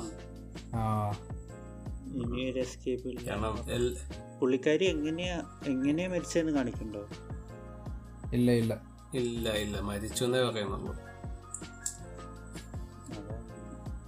അത് പിന്നെ ജോയ് മാത്യുവിന്റെ ക്യാരക്ടർ സംസാരിക്കാത്തതിന് എന്തായാലും സിഗ്നിഫിക്കൻസ് ഉണ്ടോ? അത് എന്തോ ബാക്ക് സ്റ്റോറി കൊടുത്തിട്ടുണ്ടായിരുന്നു, പക്ഷെ അത് കട്ട് ചെയ്തു എന്നാണ് പുള്ളി പറഞ്ഞത്. രാജീവ് അത് ആണോ? ഓഹോ, ജോയ് മാത്യുക്ക് എന്തോ ബാക്ക് സ്റ്റോറി കൊടുത്തായിരുന്നു, പക്ഷെ എന്നുവെച്ചാൽ എന്തുകൊണ്ട് സംസാരിക്കണില്ലെന്ന്. പക്ഷെ അത് പടം കൂടുതലായോണ്ട് പുള്ളി അത് ഷൂട്ട് ചെയ്തില്ല. അത് ജസ്റ്റ് ഷൂട്ട് ചെയ്തില്ല, അത് ലോങ് ആയതുകൊണ്ട്. അങ്ങനെയാണ് ആ ഇന്റർവ്യൂല് പറഞ്ഞത്. അത് പക്ഷേ പോണുള്ളൂ. എന്തോ സംഭവം നടന്നപ്പോ അതിന് ശേഷം അച്ഛൻ സംസാരിക്കാൻ നിർത്തി. അല്ല, അതിലേക്ക് പിന്നെ ജോയ് മാത്യു നമ്മള് മൂവ്മെന്റ് കാണുന്നത് കല്യാണത്തിന്റെ തലേ ദിവസമാണല്ലോ. അത് പക്ഷെ എനിക്ക് തോന്നുന്നു കൂടുതൽ ആ ഒരു ആൽക്കഹോളിന്റെ തന്നെയാ. പുള്ളിക്ക് ലിബറേഷനോ അങ്ങനെയൊന്നുമല്ല, കള്ളിന്റെ പുറത്ത് തന്നെയാണ്. അതെ അതെ അതെ, മറ്റേ നമ്മുടെ കൊച്ചച്ഛനെ പോലെ. ഓൾസോ ഈ അന്നേ റസൂലിലെ ഫൈറ്റ് സീൻസ് ഷൂട്ട് ചെയ്തേക്കുന്നത് എനിക്ക് വളരെ ഇഷ്ടമായിട്ടാണ്. ഫൈറ്റ് സെറ്റ് പീസ് പോലെ കഥ ജസ്റ്റ് ആ കഥയുടെ ഫ്ലോയിൽ തന്നെ പോകുന്ന പോലെ. അത് മറ്റേ ഞാൻ അതെന്നെ ചിന്തിക്കായിരുന്നു ഈ കമ്മട്ടിപ്പാടം കാണുമ്പോൾ. കമ്മട്ടിപ്പാടം എന്താ, ആ കമ്മട്ടിപ്പാടം അന്യ റസൂലും വെച്ച് നോക്കുമ്പോൾ ഈ കമ്മട്ടിപ്പാടം ഭയങ്കര ഒരു ലാർജർ സ്കെയിൽ പടമല്ലേ, ടെക്നിക്കലി ഒരു ബിഗ് സ്കെയിൽ പടം എന്ന് വേണമെങ്കിൽ പറയാം. അപ്പോൾ തന്നെ ആ ഒരു ഫൈറ്റ് സീന് എടുത്തു നോക്കിയാൽ തന്നെ ആ ഡിഫറൻസ് മനസ്സിലാക്കാൻ പറ്റും. Specifically location ചോയ്സുകളും. കമ്മട്ടിപ്പാടത്തിൻ്റെ ഏത് ഫൈറ്റ് സീൻ്റെ ലൊക്കേഷൻ എടുത്ത് നോക്കിയാൽ നമുക്ക് കാണാൻ പറ്റും like it's a space, it has enough space to have a fight. ഇപ്പോൾ സൗബിനായിട്ടുള്ള ഫൈറ്റ് അതൊരു മാർക്കറ്റിൽ ഒരു സ്ക്വയർ ഷേപ്പുള്ള ഏരിയയിലാണ് ഇവർ രണ്ടുപേരും നിൽക്കണത്. ഇപ്പോൾ തിയേറ്ററിൽ വെച്ച് ബാലൻ തല്ലുണ്ടാക്കണത് അവിടെയും തല്ലിനുള്ളൊരു സ്പേസ് ഉണ്ട്. പിന്നെ എവിടെയൊക്കെ തല്ല്, മറ്റേ തുടക്കത്ത് മറ്റേ ആ ഒരു ജോസില് ആ ഒരു ഗുണ്ടനെ ഇവന്മാര്, അത് ഒരു ഓപ്ഷൻ. അന്യ റസൂല് നോക്കുകയാണെങ്കിൽ ഓരോ ലൊക്കേഷനും കഥയുടെ പോണ ഫ്ലോയില് നടക്കുന്ന ഏരിയാസിലാണ് കഥ എന്ന് വെച്ചാൽ ഫൈറ്റ് നടക്കുന്നത്. ഇപ്പോൾ ആദ്യത്തെ ഷെയ്ൻ റോട്ടി വെച്ച് ഫാസിൽ തല്ലുണ്ടാക്കുകയാണെങ്കിൽ അത് ഷെയ്ൻ നിഗമിനെ ആ ഷോപ്പിംഗ് കോംപ്ലക്സിൽ കണ്ടപ്പോൾ അവിടെ നിന്നിട്ട് ഓടിച്ചിട്ടാണ് റോട്ടിലെത്തിയത്, അല്ലാതെ ഫൈറ്റ് നടക്കാനായിട്ടുള്ള ഒരു ലൊക്കേഷനല്ല. പിന്നെ ആ വീടിൻ്റെ മുന്നിലുള്ള ലൊക്കേഷൻ ആണെങ്കിൽ ആ ഇടവഴിയിലുള്ളത്, ഇടവഴിയിലാണ് അവരുടെ വീട്. അപ്പോൾ അവർ നിയറസ്റ്റ് എക്സിറ്റ് ആ റോഡാണ്, അപ്പോൾ ആ റോഡിലേക്ക് അവർ ഇറങ്ങി, അവിടെ തല്ലുണ്ടായി. അതൊക്കെ എന്ന് വെച്ചാൽ ആ സ്കെയില് കൂടിയപ്പോൾ തന്നെ സ്പേസിൻ്റെ മീനിങ് തന്നെ മാറി. ഇപ്പോൾ കമ്മട്ടിപ്പാടത്തിലും ചെറിയ സ്പേസുകളുണ്ട്. ഇപ്പോൾ ഷൈൻ ടോമിൻ്റെ മുറി അവിടെയാണെങ്കിൽ പോലും ഞാൻ പറഞ്ഞ ഒരു സ്ക്വയർ ഇല്ലേ സ്പേസ്, ഫൈറ്റ് നടക്കുന്ന സ്പേസ്, അതവർ മെയിൻറ്റെയിൻ ചെയ്തിട്ടുണ്ട്. അപ്പോൾ ഒരു ഇൻട്രസ്റ്റിംഗ് ആയിട്ട് എനിക്ക് തോന്നിയായിരുന്നു. സിനിമയുടെ ലാംഗ്വേജ് മാറിയപ്പോൾ തന്നെ എന്താ ഫൈറ്റ് എന്ന് പറഞ്ഞ എലമെന്റിന്റെ എന്താ ട്രീറ്റ്മെന്റ് തന്നെ മാറിയത്. അതെ, ഓൾസോ മറ്റേ ഇതിലെ എന്താ പറയാ, ഈ ആ വീടിന്റെ അവിടെ ഷൈനികം വന്ന് ഇവരെ രണ്ടുപേരെ കണ്ടിട്ടുള്ള ഫൈറ്റില്ല ഇടവഴി വെച്ചിട്ടുള്ള.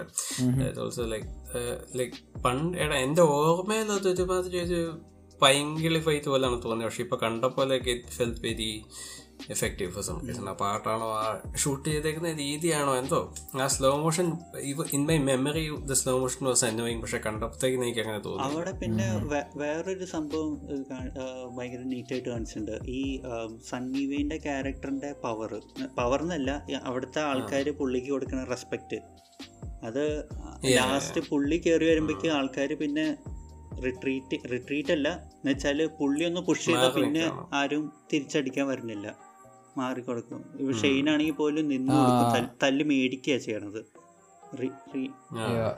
അത് സട്ടിലായിട്ട് പുള്ളിയുടെ ഒരു സെൻസ് ഓഫ് റെസ്പെക്ട് ആ കമ്മ്യൂണിറ്റിയിലുള്ളത് കാണിച്ചു കൊടുക്കുന്നത് അത്ര ഇതായിട്ട്.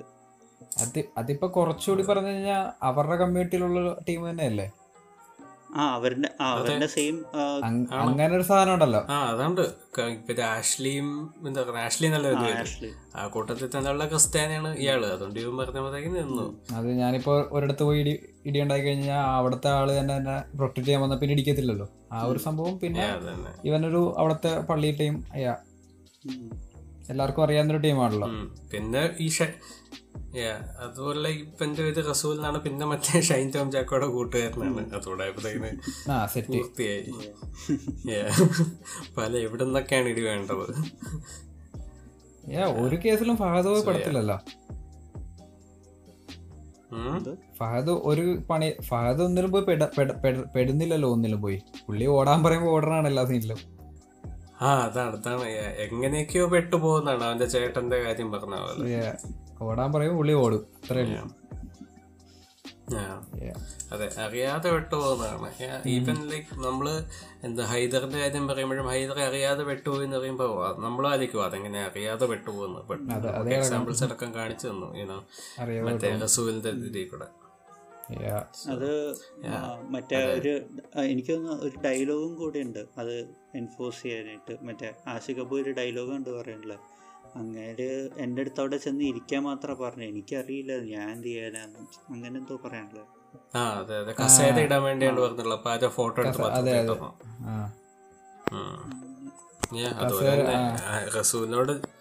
റസൂലിനോട് കാറും കൊണ്ട് അവിടെ വരെ കൊണ്ട് വിടാനേ പറഞ്ഞുള്ളൂ, പക്ഷെ കൊല്ലാനാന്ന് റസൂൽ പറഞ്ഞില്ലല്ലോ. ഇല്ല, അത് തന്നെ ഈ ബേസിക്കലി മറ്റേ ഇങ്ങനെ കഥയുടെ സമ്മറി ഇങ്ങനെ ആദ്യം തന്നെ കാണിച്ചിട്ട് പിന്നെ അത് ഡെമോൺസ്ട്രേറ്റ് ചെയ്ത് തന്നു. ആ അതും ലൈക്ക് എല്ലാ പടത്തിലും പുള്ളി ബേസിക്കലി ചെയ്യുന്നുണ്ട്. പടം തുടങ്ങുമ്പോഴത്തേന് ഫോർ ഷാഡോയിങ് പോലെ ആയിരുന്നു എന്താണ് നടക്കാൻ പോകുന്നതെന്ന്. ലൈക്ക് സ്റ്റീവ് ലോപ്പസിലത് ആ ഓപ്പണിംഗ് ഒരു കോട്ടും ഉണ്ടായിരുന്നു, ഓപ്പണിംഗ് സോങ്ങും ഉണ്ടായിരുന്നു. കമ്മട്ടി പടത്തിലത് ആ പാട്ടാണ്, ഇറ്റ്സ് ഓൾ ദെയർ. പിന്നെ ഭയങ്കര സ്മൂത്തല്ലേ പുള്ളി. അതാണ് എല്ലാം അതാണ് ഇറ്റ്സ് വെരി ഇംപ്രസീവ്. പിന്നീട് പിന്നീട് കാണുമ്പോഴും ഓരോ പ്രാവശ്യം മിസ്സായ ലൈക്ക് ഈ ബ്രില്യൻസിൻ്റെ കാര്യം നമ്മൾ പറയുമല്ലോ, പോത്തേട്ടൻ ബ്രില്യൻസ് എന്നൊക്കെ. ലൈക്ക് പോത്തേട്ടൻ ബ്രില്യൻസിനെ ഒരിക്കലും ഞാൻ കുറച്ചാണല്ല, പക്ഷേ ലൈക്ക് പോത്തേട്ടൻ്റെ മിക്ക ഈ ബ്രില്യൻസിലേക്ക് ആദ്യം ഞാൻ കണ്ടപ്പോഴേ like I caught everything, there is nothing I missed. പക്ഷേ ഈ രാജയുടെ ഫിൽമോഗ്രഫി പ്രത്യേകിച്ച് സ്റ്റീവ് ലോപ്പസ് എന്ന് പറഞ്ഞാൽ it's like brilliance the movie, ബ്രില്യൻസുകൾ മാത്രമേ ഉള്ളൂ. അത് ഞാൻ ഇങ്ങനെ എപ്പോഴും ചിന്തിക്കുക, അതിപ്പോൾ നമ്മൾ ഇത്രയും അണ്ടർ അപ്രീഷിയേറ്റ് ചെയ്താൽ കാരണമാണോ ഇത്രയും ഇത് നമ്മൾ ശ്രദ്ധിക്കണം, അല്ലെങ്കിൽ അത് ശരിക്കും അങ്ങനെയുള്ളൂ. പക്ഷെ അത് രണ്ടാമത്തെ തവണ കാണുമ്പോഴും like I feel like I like it better than Kammattipaadam. Kammattipaadam ഞാൻ ഒരു 4-5 തവണയൊക്കെ കണ്ടിരുന്ന പടമാണ്, പക്ഷെ സ്റ്റീവ് ലോപ്പസ് അത് വെച്ച് നോക്കുമ്പോൾ ഭയങ്കര സ്ട്രോങ് ആയിട്ട് എനിക്ക് തോന്നി. ഈ കമ്മട്ടിപ്പാടം കുറച്ചുകൂടി ബാൻഡിയറിങ് ആണ്, ഇങ്ങനെ ആൾക്കാരെ കുറച്ചുകൂടി ഒന്ന് മനസ്സിലാക്കിപ്പിക്കണം. Steve Lopez like no fucks given, പുള്ളിക്ക് തോന്നിയ സ്റ്റൈലിലങ്ങ് ഫുൾ ഫ്ലെഡ്ജ് ഇതിലങ്ങ് കഥ പറഞ്ഞേക്കുക വിത്തൗട്ട് എനി. പുള്ളിയിലെ ഒട്ടും ഒരു കാര്യവും സ്പോൺഫിഡ് ചെയ്യില്ല എന്നുള്ള ദൃഢനിശ്ചയം എടുത്തിട്ടെടുത്ത പടം പോലെയാണ്. ആ അത് പുള്ളി പറയണ്ടല്ലോ, ഒരു കമേഴ്ഷ്യൽ എലമെന്റ്സ് ഇല്ലാണ്ടാണ് സ്റ്റീവ് ലോപ്പസ് എടുത്തത്. അത് ഫെയിൽ ആയപ്പോഴാണ് കമ്മട്ടിപ്പാടം ഇങ്ങനത്തെ ഒരു സ്റ്റൈലിലേക്ക് അപ്രോച്ച് ചെയ്തത്. പ്രത്യേകിച്ച് ഇപ്പോൾ ദുൽഖറിന്റെ മറ്റേ ജയിലത്തെ ഫൈറ്റ് സീനും അങ്ങനത്തെ ഒക്കെ കുറെ സീനുകൾ ആ ഒരു കമേഴ്ഷ്യൽ അപ്പീൽ കൊടുക്കാൻ വേണ്ടിയും കൂടി ദുൽഖറിന് ആ ഒരു ക്യാരക്ടറൈസേഷൻ തന്നെ കൊടുത്തത് ആ ഒരു അപ്പീൽ കിട്ടാനാ. Plus he was the selling point of the movie, right? പിന്നെ it makes sense why it is that that we'll get to. I think Anne Rasool മൊത്തം കഴിഞ്ഞെങ്കിൽ I think we can move to Steve Lopes. എന്തെല്ലാം ഉണ്ട് ഇനി പറയാം അന്നെ റസൂലോ? I think മതം മാറുന്ന സാധനം പറയത്തില്ലേ? ആ അത് ആദ്യം മറ്റേ രഞ്ജിത്താണ്ട് പറയണ്ട് എന്തിനെ ഇവളെ പിടിച്ചോണ്ട് വന്നിട്ട്. അപ്പോ ഇവര് പറഞ്ഞ അവള് മതം മാറുന്നില്ല അങ്ങനെ എന്തോ അല്ലേ? അല്ലല്ല, ഞാൻ മതം മാറത്തില്ല അവളും മാറത്തില്ല എന്ന് പറയും. അത് കഴിഞ്ഞ് മുകളിൽ മറ്റേ ഇടുക്കിയിൽ സംതിങ് ചെല്ലുമ്പോ അവര് പറയും മതം മാറണം പറയും. പിന്നെ ഇവൾ അന്നേട് ചോദിക്കും മതം മാറണോ ചോദിക്കും, അപ്പൊ അവള് പറയും മാറണമെന്ന് പറയും. ആ ഒരു സംഭവം അല്ലേ? മനസ്സിലായില്ല അവസാനം. ആ മനസ്സിലായി മനസ്സിലായി. അവരത്രയും ഒരു എന്താ പറയാ, അവരത്രയും സീരിയസ് ആയിട്ട് എടുക്കാത്ത ഒരു കാര്യം അവരുടെ കല്യാണത്തിന്റെ ഒരു ഭയങ്കര ഇമ്പോർട്ടന്റ് ഇതായി മാറിയത് കാണിക്കണ്ട് അവസാനത്തും അതിൻ്റെ ഒരു ഇമ്പോർട്ടൻസ് ആണ്. പക്ഷെ എനിക്ക് തോന്നുന്നു അത് അത്രയും ഒരു ഇഷ്യൂ ആയി മാറിയില്ല, കാരണം അപ്പം തന്നെ മറ്റേ സംഭവം നടന്നിട്ട് അവരെ പിടിച്ചോണ്ട് പോയി. അതുകൊണ്ട് അത് ജസ്റ്റ് പുള്ളി അത്രയും എക്സ്പ്ലോർ ചെയ്തില്ല. അത് ജസ്റ്റ് എന്താ പറയുന്നത്, അത് ആ പുള്ളിയുടെ എന്താ ലവ് ബിഫോർ റിലീജ് എന്നുള്ളൊരു പോയിന്റ് ഒന്ന് എടുത്തു കാണിക്കാൻ വേണ്ടി വെച്ച പോലെയാണ് എനിക്ക് തോന്നുന്നത്. അതാണ് പുള്ളി ആൾ ഏത്തിയസ്റ്റ് ആണെങ്കിലും ഏത്തിയസം കുത്തി കയറ്റിയില്ല എന്നുള്ള കാര്യത്തിൽ വളരെ ബഹുമാനമുണ്ട്. അതെ, പുള്ളി ക്യാരക്ടറിന്റെ ഇത് പൊളിറ്റിക്സും ഇതെല്ലാം കൊടുക്കുന്നുണ്ട്, അല്ലാതെ പുള്ളിയുടെ ഇത് എൻഫോഴ്സ് ചെയ്യാൻ നോക്കണ്ട. പുള്ളിയുടെ എൻഫോഴ്സ് ചെയ്യണ്ടെന്ന് പറയുകയാണെങ്കിൽ അത് ആ കഥയിലങ്ങ് വരണതാ, അല്ലാണ്ട് ക്യാരക്ടറൈസേഷനിലോ അതിൽ ഓരോ ക്യാരക്ടറും it feels like they are actual people. Like അവർക്ക് നമ്മളിപ്പോൾ എന്താ സാഗർ അലി സക്കീനെ പറ്റി പറഞ്ഞില്ലായിരുന്നു, സാഗർ അലി സക്കി ആരാ? ഡോൺ, അതല്ലാണ്ട് നത്തിങ് എൽസ്. അതുപോലെ it's not like a use and throw type of a character. ഓരോ ആൾക്കാർക്കും അവരുടേതായ ഒരു ഇപ്പോൾ അന്നയാണെങ്കിലും പോലും പുള്ളിക്കാരിക്ക് അധികം ഡയലോഗ് അതൊന്നും ഇല്ലെങ്കിലും like we know she is an actual living person. അതാണ് അതില് ഈ ഒത്തിരി അതായത് അവിടുത്തെ ഒരു ക്രിസ്ത്യൻ പശ്ചാത്തലത്തിൽ പറയുമ്പോൾ അതിന് കാണിക്കേണ്ട ഈ പരിപാടികളും ആരാധനയും പാട്ടും എല്ലാം പുള്ളി കാണിക്കുന്നുണ്ട്. അതിലൊന്നും പുള്ളിയുടെ ഏത്തിയസം പുള്ളി കൊണ്ടുവരുന്നില്ല. Something very nice. പുള്ളിയുടെ ഈഗോ ഓവർടേക്ക് ചെയ്യാനുള്ള കഥയുടെ എന്താ അതായത് തിലകൻ പണ്ട് എപ്പോഴും ഏതൊരു ഇന്റർവ്യൂവിൽ പറഞ്ഞ പോലെ അതായത് തിലകൻ നിരീശ്വരവാദിയാണ്, പക്ഷെ എന്തോ ക്യാമറ ഓഫ് ചെയ്യുന്നവരെ മാത്രമെന്നോ അങ്ങനെന്തോ. അതായത് ക്യാമറയ്ക്ക് മുന്നിൽ പുള്ളി എന്ത് ചെയ്യും, പക്ഷെ ക്യാമറ ഓഫ് ചെയ്ത് കഴിഞ്ഞാൽ പുള്ളി യാതൊരു എന്തെങ്കിലും വിശ്വസിക്കത്തില്ല. അവർക്ക് ഒരു പ്രത്യേക മൈൻഡ് സെറ്റ് കൊടുക്കണുണ്ടല്ലോ, ആ ഒരു സംഭവമാണ് റിയാക്ഷൻ ചെയ്യണ പോലെ. ലൈക്ക് മേനോൻ എല്ലാ ക്യാരക്ടർമാരും മേനോന്മാരെ പൊക്കി പറയാ അങ്ങനത്തെ ഒരു സാധനമല്ലേ ഇതിനകത്ത്, അങ്ങനത്തെ ഒരു സാധനം. പുള്ളിയുടെ ഈ രാജയുടെ എല്ലാ സിനിമകളിലും ഒരു റിലീജിയസ് ആസ്പെക്ട്സ് ഉണ്ട്. Characters are like somewhat religious mostly. പക്ഷേ പുള്ളി റിലീജിയസ് അല്ലാന്ന് അറിയാം, പക്ഷെ പുള്ളിയുടെ ക്യാരക്ടേഴ്സ് റിലീജിയസ് ആവേണ്ടടുത്ത് പുള്ളി റിലീജിയസ് ആക്കുന്നുണ്ട്. അതിൽ പുള്ളി ഏത് ദിവസം കുത്തി കയറ്റുന്നില്ല. Which was nice. I think that's like one of his biggest പുള്ളിയുടെ ഏറ്റവും വലിയ ടാലന്റ് എന്ന് പറയുന്നത് തന്നെ. അതായത് പുള്ളിയുടെ രാഷ്ട്രീയവും കാഴ്ചപ്പാടുകളും കുത്തിക്കയറ്റാതെ പടത്തേക്ക് കൂടെ എക്സ്പ്രസ് ചെയ്യാൻ പുള്ളിക്ക് അറിയുന്നുണ്ട്. പക്ഷേ ഇല്ല ഉണ്ട്, പക്ഷേ എക്സാക്ട്ലി സംഭവം അവിടെ ഉണ്ട്. ലൈക്ക് എല്ലാം നമ്മുടെ കൺമുൻപിലുണ്ട്, വേണമെങ്കിൽ കാണാൻ വേണ്ടെങ്കിൽ കാണണ്ടാവുന്നുണ്ട്. അതാ ഒരു പുള്ളി ഒരു പടം അപ്രോച്ച് ചെയ്യുമ്പോൾ പടത്തിന് എന്താണോ ആവശ്യം ആ ഒരു രീതിയിൽ. ഇപ്പൊ നമ്മൾ പറഞ്ഞില്ലേ ആ ഒരു റിവ്യൂലും ഇതും ഗ്രാൻഡ് ആക്കാനോ അതൊന്നും ശ്രമിക്കണ്ട. കാരണം പടത്തിൻ്റെ ലാംഗ്വേജ് പ്രകാരം അതിൻ്റെ ആവശ്യമില്ല. ആ ഒരു സിമ്പിൾ സ്ട്രെയിറ്റ് ഫോർവേഡ് ടോണിലാണ് കഥ പോകേണ്ടത്. അപ്പോൾ പിന്നെ അതിൻ്റെ അപ്പുറത്തേക്ക് വേറെ റിവ്യൂലിൻ്റെ പാട്ട് കയറ്റിയിട്ട് ടോൺ മാറ്റാനോ അതിൻ്റെ ഒരു ഒന്നും ശ്രമിക്കണല്ലോ. ഇപ്പോൾ എന്താ എന്താ പറയുക, ഇപ്പോൾ നമ്മൾ കോമഡി സിനിമകളെ പറ്റി സംസാരിച്ചില്ലായിരുന്നു കഴിഞ്ഞ എപ്പിസോഡിലുണ്ട്. ആദ്യം കുറേ കോമഡി കാണിക്കും, അത് കഴിഞ്ഞിട്ട് പെട്ടെന്ന് ഡ്രാമ വരുന്ന ശേഷം പിന്നെ മൊത്തം ഡ്രാമയാണ് പടം. കോമഡി ആ തുടക്കത്തെ കോമഡിയുടെ ഒരു എസൻസോ ആ ഒരു ട്രീറ്റ്മെൻറ്റോ ഒട്ടും മെയിൻറ്റെയിൻ ചെയ്യില്ല. കംപ്ലീറ്റ്ലി ഫ്ലിപ്പാവാം പടം. അതിൻ്റെ അർത്ഥം ഇപ്പോൾ ജോൺഡർ ഷിഫ്റ്റ് ചെയ്യണത് മോശമൊന്നുമല്ല. ഇപ്പോൾ ഇഷ്കിൽ അവർ അത് ജോൺഡർ ഷിഫ്റ്റ് നല്ല പ്രോപ്പറായിട്ട് ചെയ്തിട്ടുണ്ട്. അത് കാരണം ആ ഒരു പോയിന്റ് അക്രോസ് കാണിക്കണമെങ്കിൽ ആ ഒരു ഷിഫ്റ്റ് കാണിച്ചേ പറ്റും. ആ ഒരു പെട്ടെന്ന് വിക്ടം എന്നുള്ള രീതിയിൽ നിന്ന് മാറിയിട്ട് ഒരു മാസ് റിവെഞ്ച് സ്റ്റോറിയിലേക്ക് മാറണ അതാ. പക്ഷേ അതാ സിനിമയെ ഹെൽപ്പ് ചെയ്യുന്നുണ്ട്. പക്ഷേ ഈ നമ്മുടെ നയൻ പോലത്തെ പടങ്ങളൊക്കെ ഇല്ലേ, അതിൽ ചുമ്മാ കൺവീനിയൻസിന് വേണ്ടിയാണ് ജോൺഡർ മാറ്റിക്കൊണ്ടിരിക്കുന്നത്. അത് പടത്തിൽ നിന്നും എടുക്കും. സൺഷൈൻ എന്ന് പറഞ്ഞ സിനിമ ഉണ്ടോ? ഡാനി ബോയിലിന്റെ സൺഷൈൻ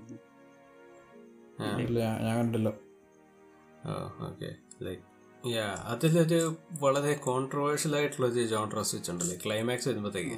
അതിന്റെ ഫസ്റ്റ് 2 ആക്ട് സയൻസ് ഫിക്ഷൻ ആണ്, തേർഡ് ഇത് വരുമ്പോഴത്തേക്കിന് ഫുൾ ജോൺഡർ മാറിപ്പോ. ലൈക്ക് 50% ആൾക്കാർക്ക് ഭയങ്കര ഇഷ്ടമാണത്, 50% people hate it. It's like like check it out. Like അത് വളരെ ഇൻട്രസ്റ്റിംഗ് ആയിട്ടുള്ളൊരു വേറെ ലെവൽ ജോൺഡർ സ്വിച്ച് ആണത്. Sunshine, it's a very good movie.